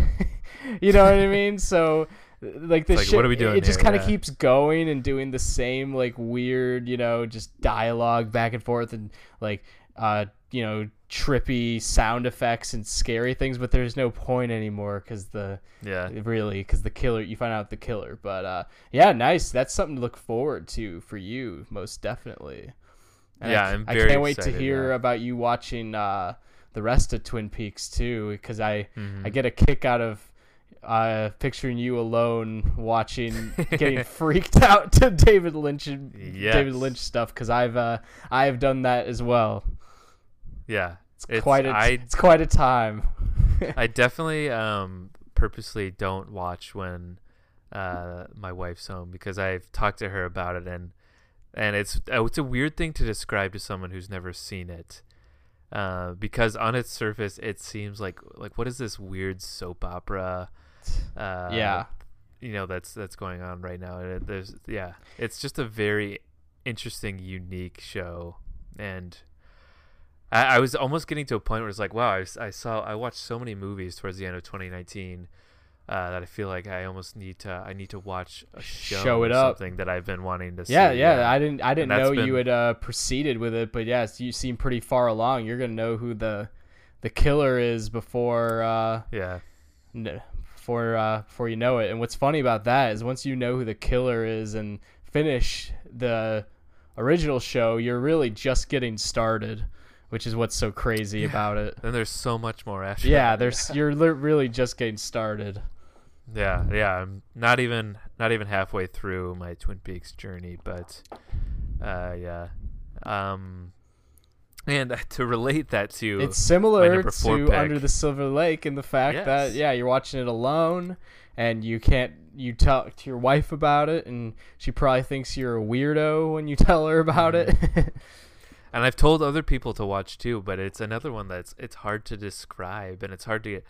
I feel like it's hard to get people interested in it. I don't know, maybe maybe just me, but uh it uh it really feels like um uh, a sort of conglomerate of David Lynch, Brian De Palma, Hitchcock, right. uh, cl- just classic Hollywood, and thrown into this weird, strange mystery um, that uh, yeah, it feels kind of trippy at points and uh, just completely off the wall. But yeah, definitely uh, not a yeah. uh a mainstream audience uh, movie, more of a uh, niche Yeah. audience movie. Yeah, which I think I've said this before too. I can definitely see if someone it's if it's not for someone, not someone's cup of tea. I can see why why they don't particularly like it too much. But I think it's uh, yeah, I think it's one of the more unique movies to come out in the past couple years. So I Oh, definitely, Um, definitely. yeah, so I'm excited to watch that one again. So Under the Silver Lake, that's my Oh, no, my number number four. four. yes All right. My number Alright, now three. top three. Yeah, we uh recently we just talked about my number three, Uncut Gems. Yeah, Yeah, Sandman. yeah. Um, I don't even know where to begin. Um, I will say that I bet on a basketball movie uh, after watching this movie the second time. I bet on a basketball game. nice. I bet on the Lakers. Yeah, I think it was. There's something about that final scene where he's just he has them locked up and then he's watching the game. It's just so intense. Yeah, Yeah, yeah that's that's one of the best scenes. Yeah totally. Yeah. just in general, like one of the best scenes. Um, just how desperate and crazy he's. He, you know, yeah, I mean, this and- guy clearly has a psychiatric disorder, as do do, Mm-hmm. do most of the characters in the Safdie uh, brothers movies. Uh, um, but I, like, I think unlike Good Time, for instance, Good Time, I've noticed on rewatch that Robert Pattinson becomes more and more of a. Uh, just a non-protagonist like at all like just total he becomes more disgusting of a person on each watch and it becomes like Yeah. almost uh, comical that I just like I, I, always- I always just can't believe that he uh, does any of the things he does in good time um, a lot of hateable. once stuff, you yeah. disconnect from the fact just that he's not the he's definitely not a protagonist and not even Mm-hmm. an anti-hero would I, would I say it's it's something else um, but I would say in Uncut Gems it's almost it's more of closer to anti-hero in the fact that um, you do kind of there's a lot of uh, love for Adam Sandler's character despite all this stuff he does. I think it's shown especially with uh, uh, him and his girlfriend, I believe, played by Rachel Fox. Is it Rachel Fox? Um. Oh God, what is her name? Um. I heard some uh some people. Julia she should have Fox. Julia nominated. Fox. Yeah, Julia Fox. Who is yep. uh, not an actress at all. I think I believe she just worked in um, one of the. She just kind of knows the Safdies, and they thought she'd be right for it. And it kind of uh, is a lot about who she is, really, um, Hmm, somewhat based on her real life. And I thought they're like, especially on rewatch, um, when you're not so fucking just like on the edge of your seat sweating and you can actually focus on the movie i i noticed that Mhm. their their relationship really has a lot of uh, meaning on rewatch and has and has a lot um a lot to do with the big picture of the of the story. Um and so yeah i, I liked that a lot. Um and yeah this is a movie i could just i could watch it again uh totally still.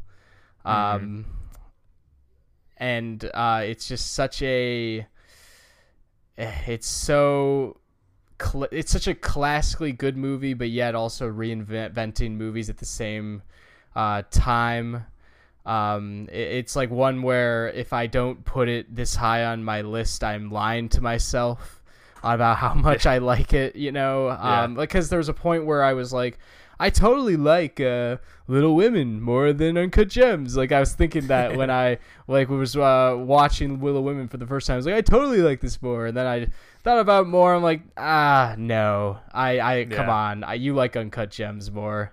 I Um, can relate to that. Yeah. but yeah, I mean, I, I don't even know what else to say. Um, I've had, I've been raving about this movie to for months. So at this point, it almost seems like a, uh, a sore, a sore thumb. But yeah, I mean, I obviously this movie should have gotten more award praise, and um, yeah. I'm so happy that it is as popular as it is. Um, That's a plus. because though, yeah. nobody knows who the fucking Safdies are. Yeah. Um, Everyone knows Adam No Sandler, one would though, yeah. expect this out of Adam Sandler. No one, probably most people, I would say, don't even know what they just watched. Um, yeah. but it's like such a win. Like, uh, I was talking to my brother about this. It like Greta Gerwig and the Safdies both came from very small filmmaking, uh, and a very small filmmaking environment. Like uh, Greta Gerwig was making mumblecore movies, which were literally known for having the smallest budgets possible. Mhm. Um, and the Safdies kind of did similar things to that just in New York.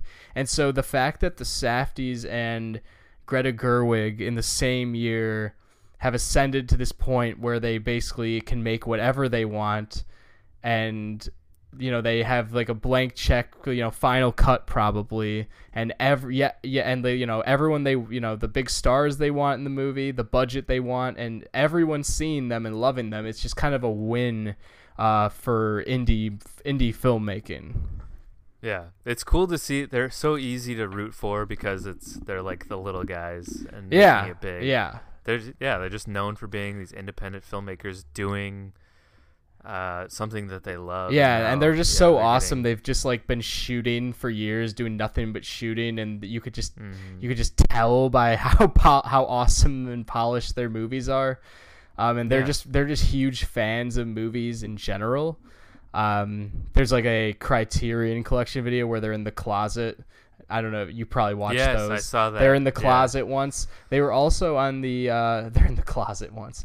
Uh, uh, they're they're also on the A24 podcast. Uh, there's an episode where they talk with uh, Paul Thomas Anderson, which I highly recommend. Oh, yeah, he like inter- wow. he like interviews them. and They both kind of talk about working with Adam Sandler. Uh, Yeah, which wow. hi- so I highly recommend. And that interview made me love them even more. Uh, so yeah, man, Uncut Gems. Uh, awesome. it's also like obje- it's along with Parasite. When I'm speaking objectively, I'm like that's another like objectively the best movie that came out. You know, I I already know I'm gonna be watching this for uh, years to come. totally. Oh yeah. It- Is Uncut Gems an A24 movie? I too? I believe it is. Yeah, I think so. Yeah, and A24 are the ones that they're when- backing these people. Yeah. Yeah, they're. I feel like they have done so much too, and I think it's Yeah, I mean, there's going to be a documentary one day on all the things that A24 did for cinema Yeah. when it was in such a uh, volatile stage with all the um, the remakes and blockbusters and everything. Yeah, I think yeah, I think A24 deserves a lot of credit for, I guess, bringing these people to the forefront in a way because they also um, when I think no one would release Under the Silver Lake, they bought the wow. they bought the movie and then they distributed and it. that's why own, it's right? out So, yeah. Yeah, that's why it's out like two years after it was Yeah. supposed to be. Wow. That's why it's released, a um, 2019 movie. Tech- Yeah, when it's technically exactly, not at yeah. all. Yeah, I think A24 does really great things. Yeah. And I think that's, yeah, I think they'll keep hopefully uh, getting those indie filmmakers out and doing things. I, would, I mean, I'd not- say three of the movies on my top ten, maybe four, are A24. I think uh, I feel like Booksmart was A24. too. Booksmart definitely was. Um, Little Women definitely was. Um, Maybe the, the Lighthouse might have been. I Yeah. I don't know if Marriage Story was because it was made by Netflix. Yeah, I feel like if it was, I feel like if it was Netflix, then it probably wasn't A24. Yeah, unless they did it in partnership with A24, but I don't think so. I don't think Netflix does that. But A24 and Netflix definitely very prominent on our Yeah, on for our sure. list this year. All right, yeah, my Uh, number cool. three. All right, my number three uh, then is uh, another movie I think got a lot of uh, wide acclaim and a lot of people um, went to the theater to see, and it's Knives Out. Yes. Um, Rian Johnson, another uh, another small independent filmmaker who's just done you know Star Wars and then, uh, this movie with every famous actor ever, but. Uh, yeah, Knives Out. Um, I thought it was a great ensemble murder mystery movie. Honestly, one of the things that I, um, I don't know, that got me just more into classic movies in general is the murder mystery stuff. Like I feel like um, it's a a more accessible thing to watch earlier, possibly. Yeah, definitely. Yeah, 'cause, I mean, everyone uh, loves a good a good mystery, and the the murder mystery sort of trope of uh, uh, it's all there's al- a lot of times an ensemble and uh, a killer among them. Yes. and it's sort of finding out who the killer is, and I think this takes Knives Out takes a really familiar. Um, approach to murder mystery, and then um, has a, a sort of different twist to it. Oh, Uh, and a, a lot of them, I mean, the ones that I really like have a lot of humor and comedy in it, and this one definitely does as well. Um, and uh, I think, uh, yeah, and I think it was a it was a really unique movie too because I was going into thinking like, okay, we're we're gonna just be like figuring out who the killer is the whole time, and it wasn't necessarily that straightforward. And Mm-hmm. um, thought it was a great movie to see in the theaters too. Not only because it's great to see it on a big screen, but just uh, the theater experience in general with people like Mhm. Interacting with the movie as it's happening. Yeah. and, uh, yeah. or reacting, I guess, to uh, Right. to scenes. Um, yeah, it felt like a communal thing, um, and the cast is just great too. Um, everyone from Daniel Craig to Ana de Armas, who is now uh, blowing up even more, um, and Christopher Plummer too, Yeah. who's Yeah. yeah a legend. Gives a very but, uh, quick, very fulfilling performance. Yeah, and uh, and it's uh it's cool to see uh like I said a familiar um you know themes with the murder mystery, but Yeah, yeah. modern day and with Yeah. sort of Rian Johnson. it's doing an, a somewhat of an under that. the silver lake thing, I guess you could say. Yeah. yeah I, I I, like uh, while he Rian Johnson's not an indie director too, I would say this is still was like a win Knives Out because it's like a win for original movies. Um, because Rian Johnson just got kicked, he got kicked out of the Star Wars franchise, um, for making a an offensive Star Wars movie, I guess for a lot of people. Um, which I I consider it to be a very yeah. ri- uh, original Star Wars movie, and um, Mhm. weirdly in the time we live in he people didn't like it and he uh, got kicked out of the star wars uh, franchise and just the fact that he was able to get this made um, with the cast you know he wanted and the fact that Mhm. that did not slow his career down is um, just a win for me because he's a he's a yeah you know he's an original director that should you know have the power to do what he wants uh, Mhm. and I think the Last Jedi is sick. and Yeah. and uh, yeah, it's cool to see a Star Wars movie that's not just the same. Um, you know, none of these are gonna be, none of these new Star Wars movies are gonna be just like the original trilogy or the prequels, yeah. I mean, let, let's be honest. all they're all uh, like it's kind of just pathetic in a way that there is a, another a new Star Wars trilogy. It's obviously you know Disney. You know, making money. Um, Yeah. So I don't know. I think the Last Jedi is almost like a happy accident that it, Mm-hmm. they happened to make one that was really good.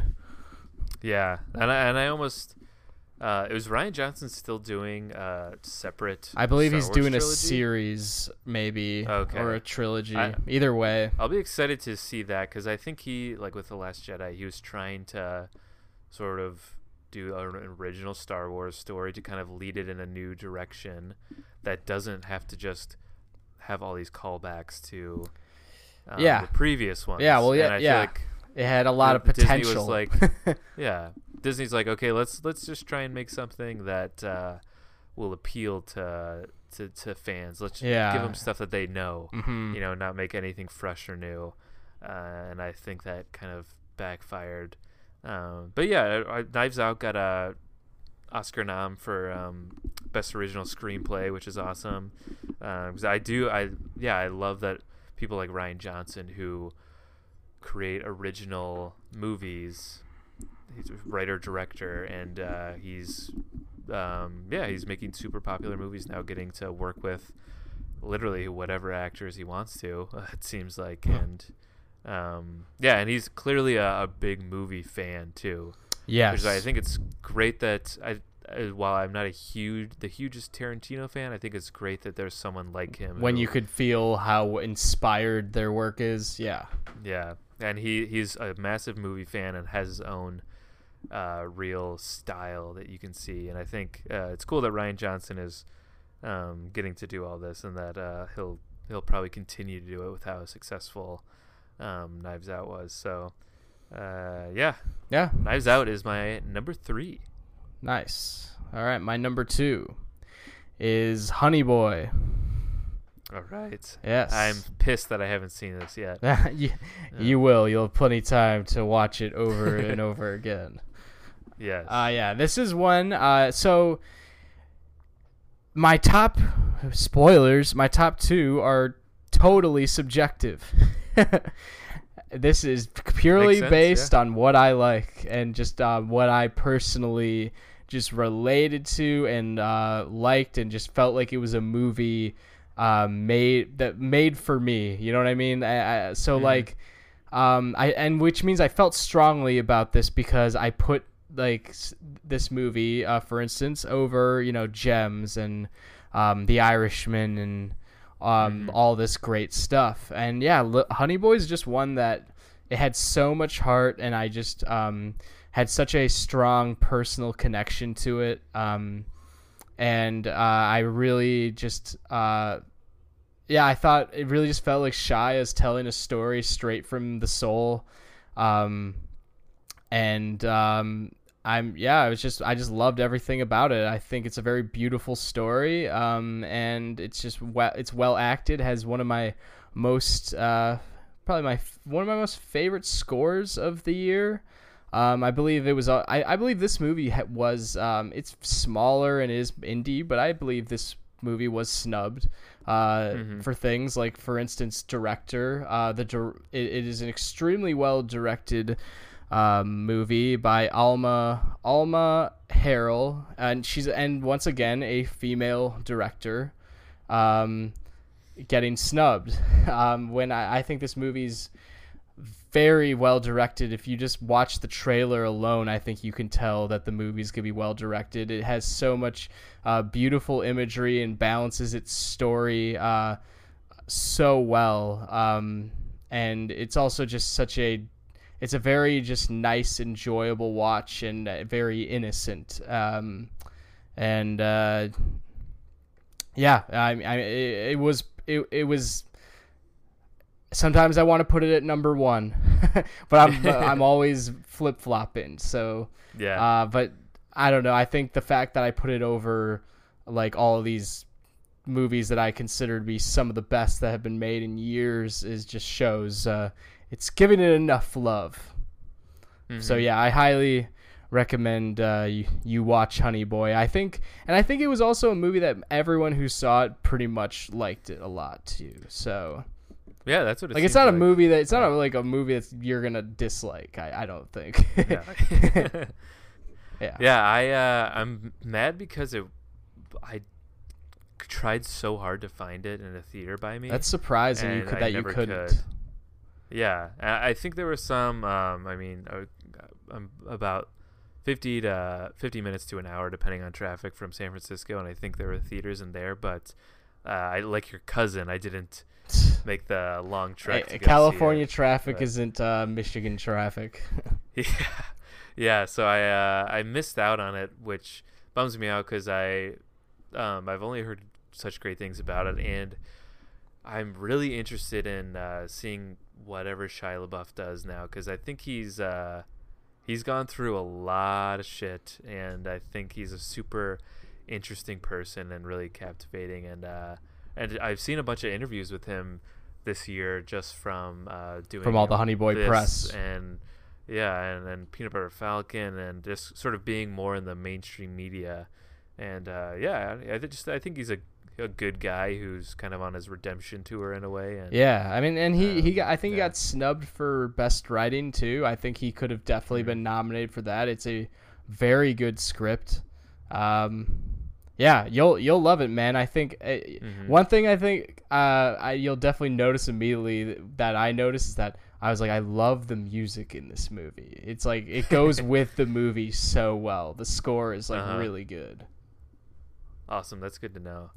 Yeah, I'm uh, really bummed that I didn't. And and it. Shia is great as his dad. Hmm.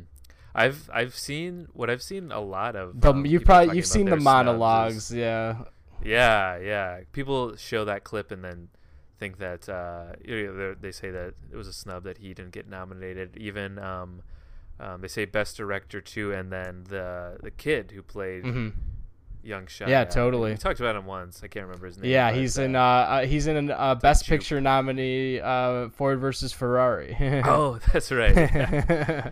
we can't give that kid too much praise. You know, he's already in Ford versus Ferrari. You can't. Yeah. yeah. Can't praise him for Honey. I guess he's all Um, right. Yeah. but yeah, I really can't wait to see that one. Um, so yeah, bummed that that's not uh, not one on my list, but uh, I'm sure after I see it, it'll probably be added to my 2019 list. Nice. Uh, seems like one that I'll enjoy. Yeah. Cool.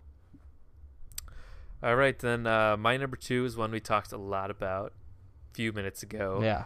Um, and it's uh, well, it's Once Upon a Time in Hollywood, Quentin Tarantino. But this was also one I, that I rewatched within the past week or two, Mm-hmm. and it had started to drift on my list, still in my top ten, but it started to drift, and I think it's just because I was like, oh, I really loved that when it came out, but you know, it's not like Yeah, I think this I think what I was thinking was like, yeah, I like it, but I'm not gonna I'm not gonna put a Tarantino movie that high in my list. Yeah, I was almost like, wow, I, at one point that was super high on my list. I can't believe that. And then I rewatched it and I was like, oh, that's why. Because I love this movie. yeah. I just remember in the beginning watching Brad Pitt drive around LA. I was Yeah. like, oh my God, this is the most amazing thing. Yeah, he's like the he, Brad Pitt's like the coolest, awesome, most awesome guy in this movie. yeah. He's, Just watch he's him with his Brad watch Pitt. him with his dog and like and just Mhm. when he's when he's like, "Is tonight the night?" you know. yeah. All right, and then they come in. and He's like, "Who are you?" Yes. Oh my. The scene after he's uh, he's smoked the acid laced cigarette. yeah, it, it works. the- it works so well with like how It's just so with how messed up the the the, the hippies with the hippies coming in with how messed Yeah. up that is. and that's so uh, i feel like um, what i loved about it too is that there's definitely a way by portraying people in the manson family you know that whole cult that you can get people saying oh this is going to inspire people to you know do shit like this and i feel like tarantino the way tarantino humiliates them um, sort of throws that out the window yeah. Well, he, really he, he uh, yeah. I mean, he makes them clearly they're like psychotic people on acid right now. Like Yeah, they're just and- and- not thinking straight. Yeah, and I, I think the scenes leading up to that when they're in the car talking is, is super funny too. Uh, and then what happens then where they get murdered in, in the most Horrific way. Yeah. and horrific way. I think this Uh, the yeah, it's- scene where they're just parked outside um, the cul-de-sac and Leo notices them is like the funniest scene ever. yeah, Like when he, he his, uh, yells at, he yells at them for like like 10 minutes straight. And he has and he has the bathrobe with the margaritas. He's like he's like get your hippie asses off my street. And he just keeps going and I just it goes so well with like what his character has learned to that point but also just it's it's also just hilarious that he the character feels like he can just yell at them for that long Yeah. and have no fear at all. And I don't know Leo yelling is uh, peak movies for me uh, I thought uh, I thought this was a better performance than uh, what he he won an Oscar for The Revenant, which um, yeah I feel like he was given to because people are campaigning Right, for him to right. get something. But I, I this may be my favorite DiCaprio performance. Yeah, I really like it. I love how I, I actually like relate to him a lot. Like I I like how he just wakes up in the morning and he's just a mess. you know what I mean? Like I've been shaking his drink, reading his lines back to the saying his lines back to the recording. yeah, yeah, and he and he every morning he just he's just like that. He's like can't stop coughing as he's talking to the to the director, and he's just like can't Yeah. can't keep himself together. And he's talking to the, the young girl, and she's just so much Uh. more grown up and strong than he is. That scene is so great too. It is. Well, and, and that's the thing about this movie that makes it different than other Tarantino movies is like every character kind of matters a lot, especially like like that Mhm. little girl scene's a perfect example. I mean, hmm uh yeah. That's a really Yeah, and- really beautiful scene. And DiCaprio too is very outlandish and and just uh kind of a pathetic guy at Yeah, times yeah. when you just think of what he's complaining about. But then you you see those moments of him talking to the girl and then you You uh, start to feel very bad for struggling through his scenes. Yeah, then you uh, yeah, then you feel for him and you empathize with him and by the time that he he he has that scene with the girl where she's like that's the best acting I've seen in my whole Yeah, life. it's and very the director comes up to him. It's yeah, it's really heartwarming. Yeah. and uh, yeah, I everything about it, I just really love this movie. It's so cool, and I wanted to. Uh, a couple days before I rewatched it, I just flown into LAX on my way back Oh, nice. here, and I and we were flying over LA, and I was like, "Oh my There god, it I want to watch Once Upon a Time in Hollywood." Yeah, um, yeah, I I could easily rewatch this one uh, over and over again. And, Yeah. uh, yeah, uh, and uh, just the uh, I can't believe how they just restructured LA to to look like 1969. Oh yeah, it, it yeah it worked. I I heard a lot of the. Uh, I was reading that some of the storefronts um, kept like the same signage that they used for the film because it looked a lot better than whatever their modern stuff they were using. So uh, they, yeah, I can see that because yeah, Yeah. I, I that area in LA, like downtown Hollywood, especially, yeah, it just kind of looks so bad in a way, just Mhm. so uh, sick, kind of, and Yeah. commercial, and yes, yeah, you could almost like see like the Blade Runner twenty forty nine coming. right, yeah. And uh, I mean, ultimately, I just really loved uh, Brad Pitt and DiCaprio in this, and their character dynamic, the friendship that they Mhm. have, and uh, yeah, I don't know. I, yeah, I the two really like the Upon a Time two best looking actors, but yet there's so much uh struggle. You know, they're they it's like a real struggle struggle in this uh movie, and you buy it. Yeah, and totally. yeah, and Margaret Robbie as she's uh bopping around is like really a lot of the joy of the movie. I'd say Yeah. You see, like, yeah, she's uh, she's kind of like the one of the- embracing the new culture, like the only one. While these two guys are like, it's like kind of killing them in a way. So it's it's a great Yeah. balance in that aspect. In the She's the young actress, hopeful for the future and what that will bring. and Yeah. yeah. And then there's DiCaprio and Brad Pitt, who are And- sort of in the twilight. and it's cool how you have those moments like Margaret Robbie has no barely any lines and I, I just like how he felt that he didn't need to write a shit ton of dialogue in every scene uh, Mhm. as usual you know it just let you appreciate the character's existence for a change Yeah, and I, have seen the biggest pushbacks on the movie is have just been Margot Robbie's character, um, and uh, she even got the Tarantino got the blessing of uh, Sharon Tate's sister in it, and and I feel like people are saying that she doesn't have like any lines. What's the point of her character?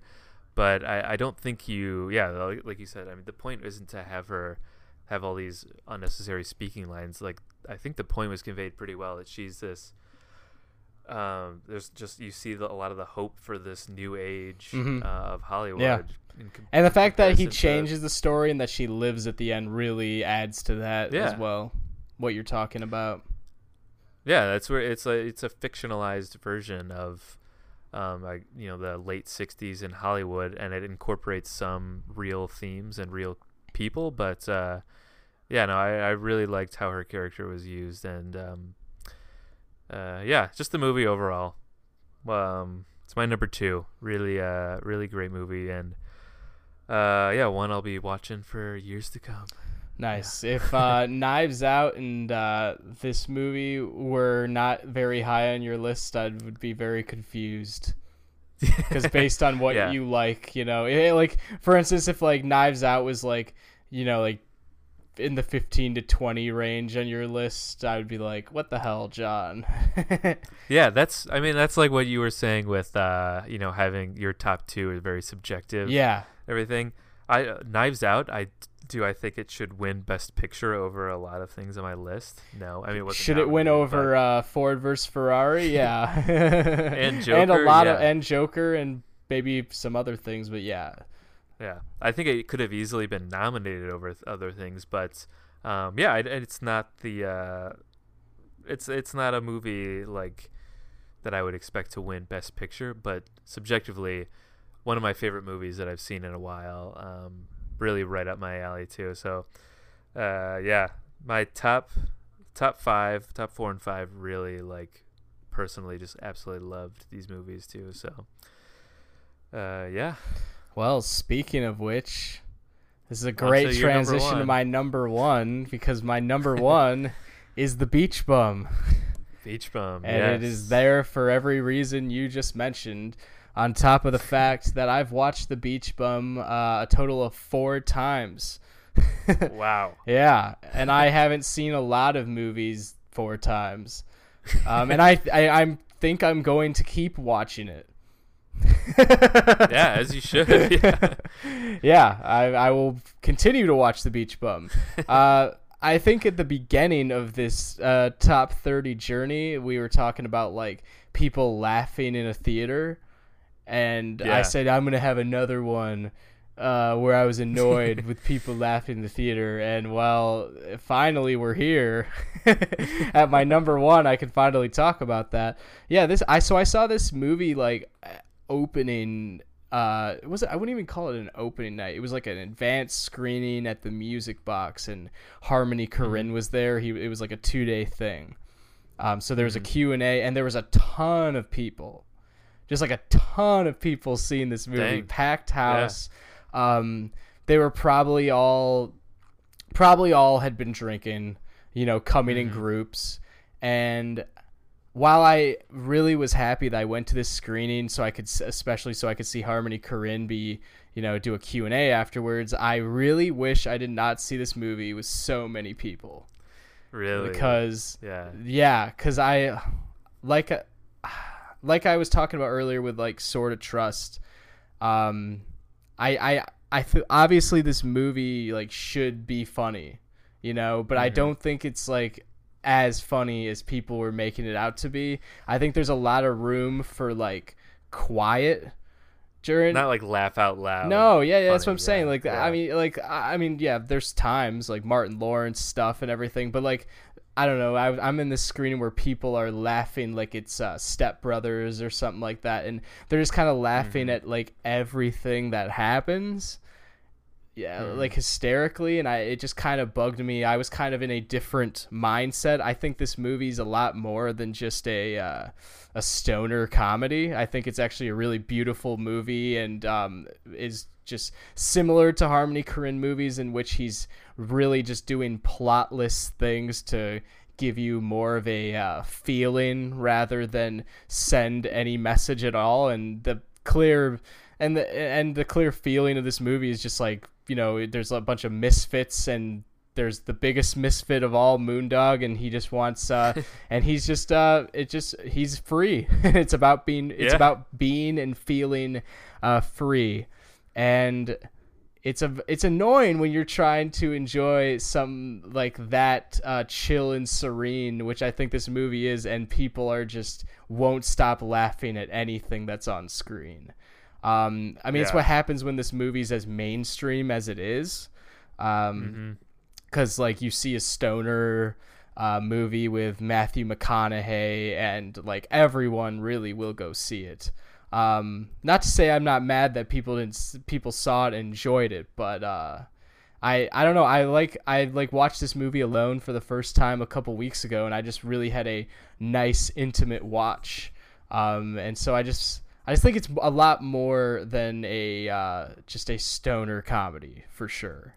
You know, I think this is it's definitely one that's best watched alone or with a small group of people who are gonna like not talk as much.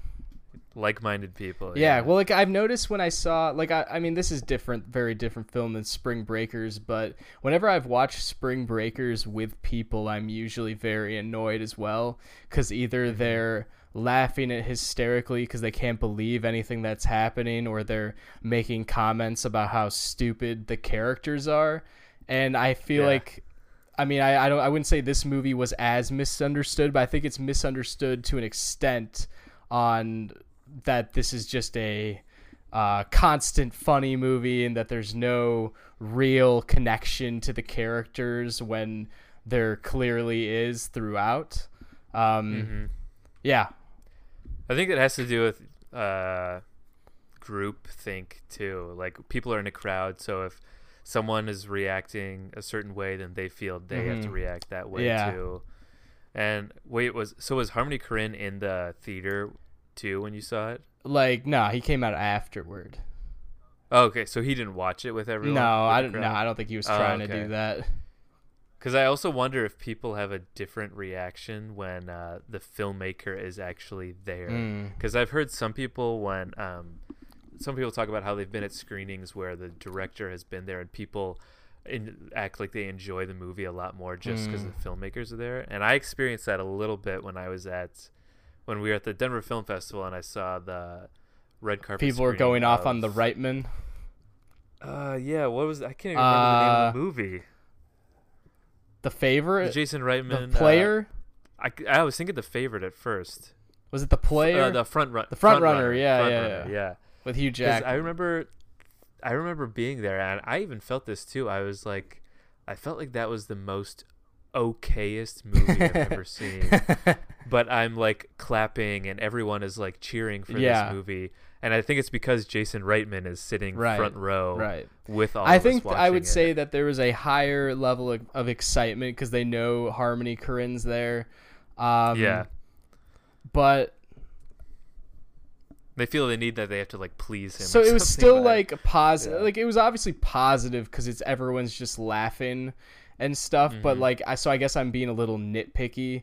Um, but Mm-hmm. I, I still think that that is um, I, I that you're the those pe- the people who are uh, who are reacting to the movie that way aren't totally like grasping the movie fully. Like I'm not saying this movie Yeah. is the deepest movie in the world at all. I'm not. I'm just saying that like there's a real like nice intimate experience that can be had that you know that um I don't know that gives you a nice very beautiful feeling and uh, that you're not gonna get if you just like laugh constantly throughout because def- not everything is funny in this actually. Yeah. Like his wife, his wife it's not meant to dies. Like the be- only person who's ex- Yeah. who's truly like accepted him in his life. Like there's a lot. Of, there's some. There's you know. There's. It's not like a a ton of conflict in this movie, but there is some internal conflict, and there is some. Uh, it's not all. Uh, it's not all uh, great, I guess. yeah. Even When, I watched of is. it, yeah I, I I felt this um I don't know at certain points like this darkness sort of underneath it too that it's about this guy who's so free moondog you know he does whatever he wants but then yeah. you know finding out that him and uh, his wife and Snoop Dogg are having an affair or whatever and then Yeah. see like the em- emptiness in him Yeah, and he, he's kind of Yeah. not able to like exist with other people, and it's kind of all these Yeah. characters in this are kind of like misfits that don't know how to exist in society. It's just kind of like, like, like even the the Martin Lawrence character, who is probably the most oh used Oh for God. directly for comedy. He's just a guy who's shitty Yeah. at like dolphin, uh, you know, do- doing dolphins. I forgot he was in that So yeah. it's yeah, uh, yeah, right, and and I don't know. Everybody kind of has a uh, has an arc in it through Moondog. Mm-hmm.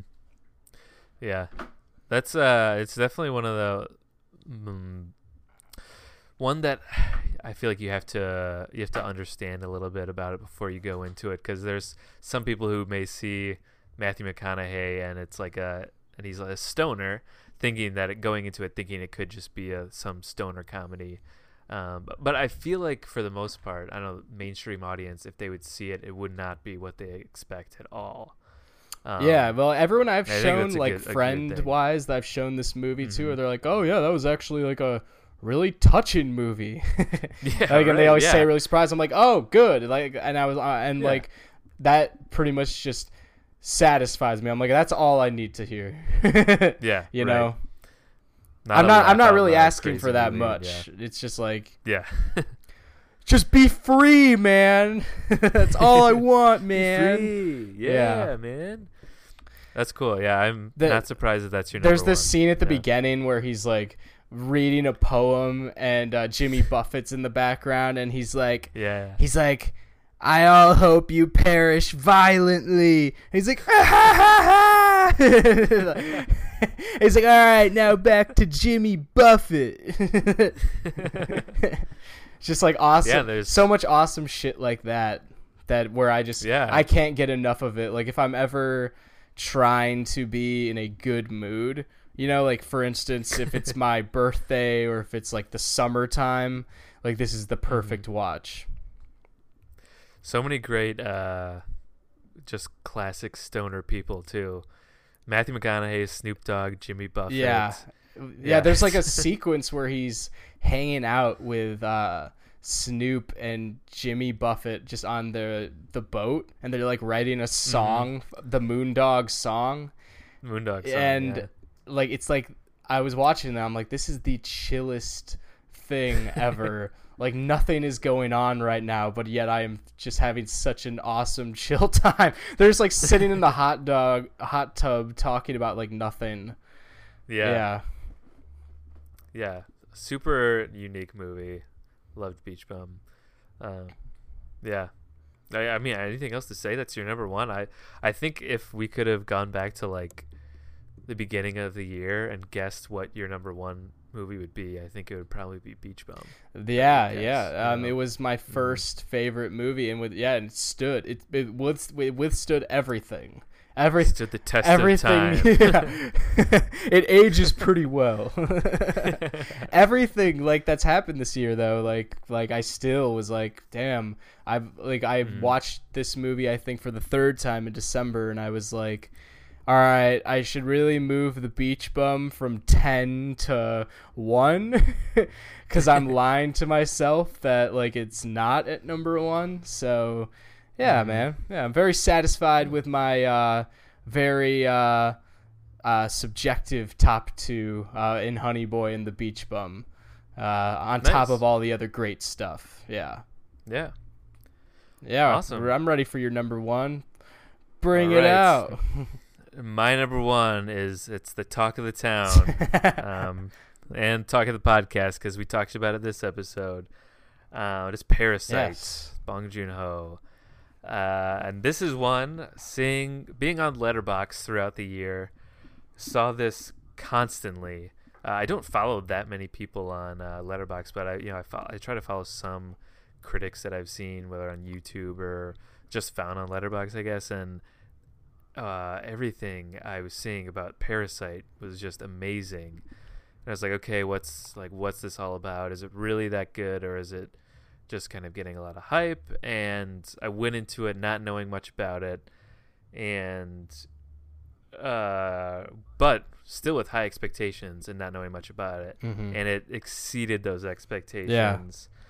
It's a movie that I, I immediately wanted to to talk to anyone who is who had seen it before too. yeah. Um, I think we podcasted like soon after we had both seen it, um, and then it's one I also to to just explain what it's about. That I feel like there's a lot to it. It's why I have trouble basic just uh, talking about the details because there Yeah. is so much.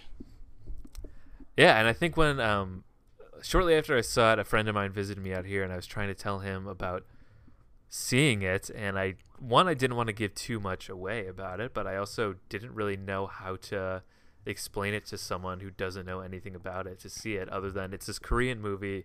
It's really good and yeah, unique. You should just see it.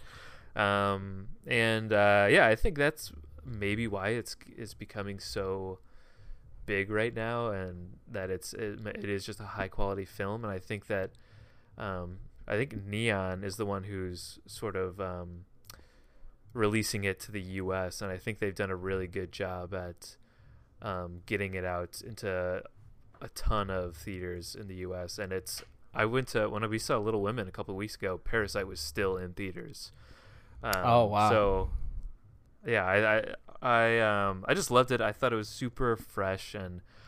I, I again had no idea what it was going to be about going into it, but it, it seemed to me from the poster that it's going to be a thriller, just straightforward Yeah, thriller. And, And, the uh, name, it just sounds like yeah, and the name a too, monster yeah. exists in this house. Yeah, and then uh, starts out. I was like, "Wow, this is like a comedy." Yeah, yeah, yeah. Uh, you know, really starts out that way, and then things just sort of take yeah, a it's, turn, and, and it it's doesn't just go this crazy think it will. and- social satire thriller thing. Mhm. Yeah, that I still can't really explain fully. yeah. Um, and ab- above being a, a thriller, yeah, there's a lot of social commentary on it, and I think it all it all works and is it, it's relatable to people not just from Korea but also in the U.S. yeah, and, everywhere, uh, around the world, yeah. worldwide. Yeah. can't wait to rewatch it. Yeah, me too. Yeah, and it, it's gotten me into Bong Joon Ho in general too. I have tried to watch all his movies that I hadn't Yeah, seen. I yeah, you've watched a- it was the same You've watched who- a bunch of his stuff since then, and yeah. so I need to catch up in that regard. and I've I've loved everything that I've seen uh, Yeah. of him too. So Yeah. yeah, I, I excited to see what the the HBO series is about. Um, I hope it doesn't get remade, like an English version doesn't get remade of it, because I think we should appreciate it for what uh, Oh, it is. yeah. I'll I'd be Like- I'd be pissed about that to be like yes Yeah. then more people could see it. hmm It's like uh, I haven't seen it, granted, but uh, I know they remade Old Boy, uh, which is another Korean movie, which is super good. And apparently, Old Boy just flopped and uh, didn't turn out that great. And uh, yeah, I think that's another example of um, uh, there are some really great foreign films that if you get over that one inch tall barrier of subtitles, then you can experience a lot of uh, great movies. So uh, yeah, I mean, I, Parasite. It's definitely my favorite one of the year because it's the one I can't stop thinking about that I want to watch again and again. And I've been so interested in just watching the uh, the cast and Bong Joon Ho through all this awards craziness. I, it's been so fun to just watch them on. Watch clips of them on YouTube or seeing things on social media, like when Bong Joon Ho is, um, he brings out his phone and he's like, recording them talking at the the SAG Awards after they won their you know award for Oh, best yeah. ensemble. Bong pulls out his phone like a proud dad, and um, just to see, yeah, like I mean, it's really heartwarming just to see the actors who aren't big Hollywood names um, just receiving a lot of Mhm. acclaim. So Yeah, and they they're just Uh, like yeah. In the interviews too. I'm always like, yeah, these are just uh these people are cool too. they're also Yeah, cool right, yeah. actors. They're just not from here. Like I, I see them, I really- see them in the same light. I'm like, look how cool these guys are. yeah, Song Kang Ho, the the dad in Parasite. Yeah. Now I've watching more Bong Joon Ho movies. You see more of him, and he's like, wow, this guy's a great actor. He's Yeah, I I love watching him. he's got a great uh, face. movies. Yeah, he does. yeah, the face of a star. Yeah. Yeah. So yeah, I'm yeah I'm excited to watch Parasite again and to hopefully see it at least win you know a few things at the uh, at the Oscars. Um, that'd be cool to see. Um, All right, well, Yeah. Wow. that is uh that's a wrap. Just like that, we're we're at the end of our top thirty. It's flown by. Yeah, it really but has. what a ride. Yeah, Yeah. quite fun though, and uh, gotta gotta talk gotta talk about this somewhere. Yeah, exactly. Yeah, and we'll be we'll be back soon with uh, probably next week with our uh, Oscar predictions Yeah. episode. Um, Yeah, we should also maybe uh, try to find time to talk about bad movies of the year. We we got to do that too. We got to talk about some bad movies because there have been some. Sounds fun to come out after this year, too. constantly uh, uh, praising things and in agreement. Oh, yeah. You know, this form, you know, uh, this form was meant to uh, have uh, real critiques as well. As great as 2019 was, there's also some stuff that we gotta address that uh, that hopefully doesn't happen again. Yeah, it's a still Schindler.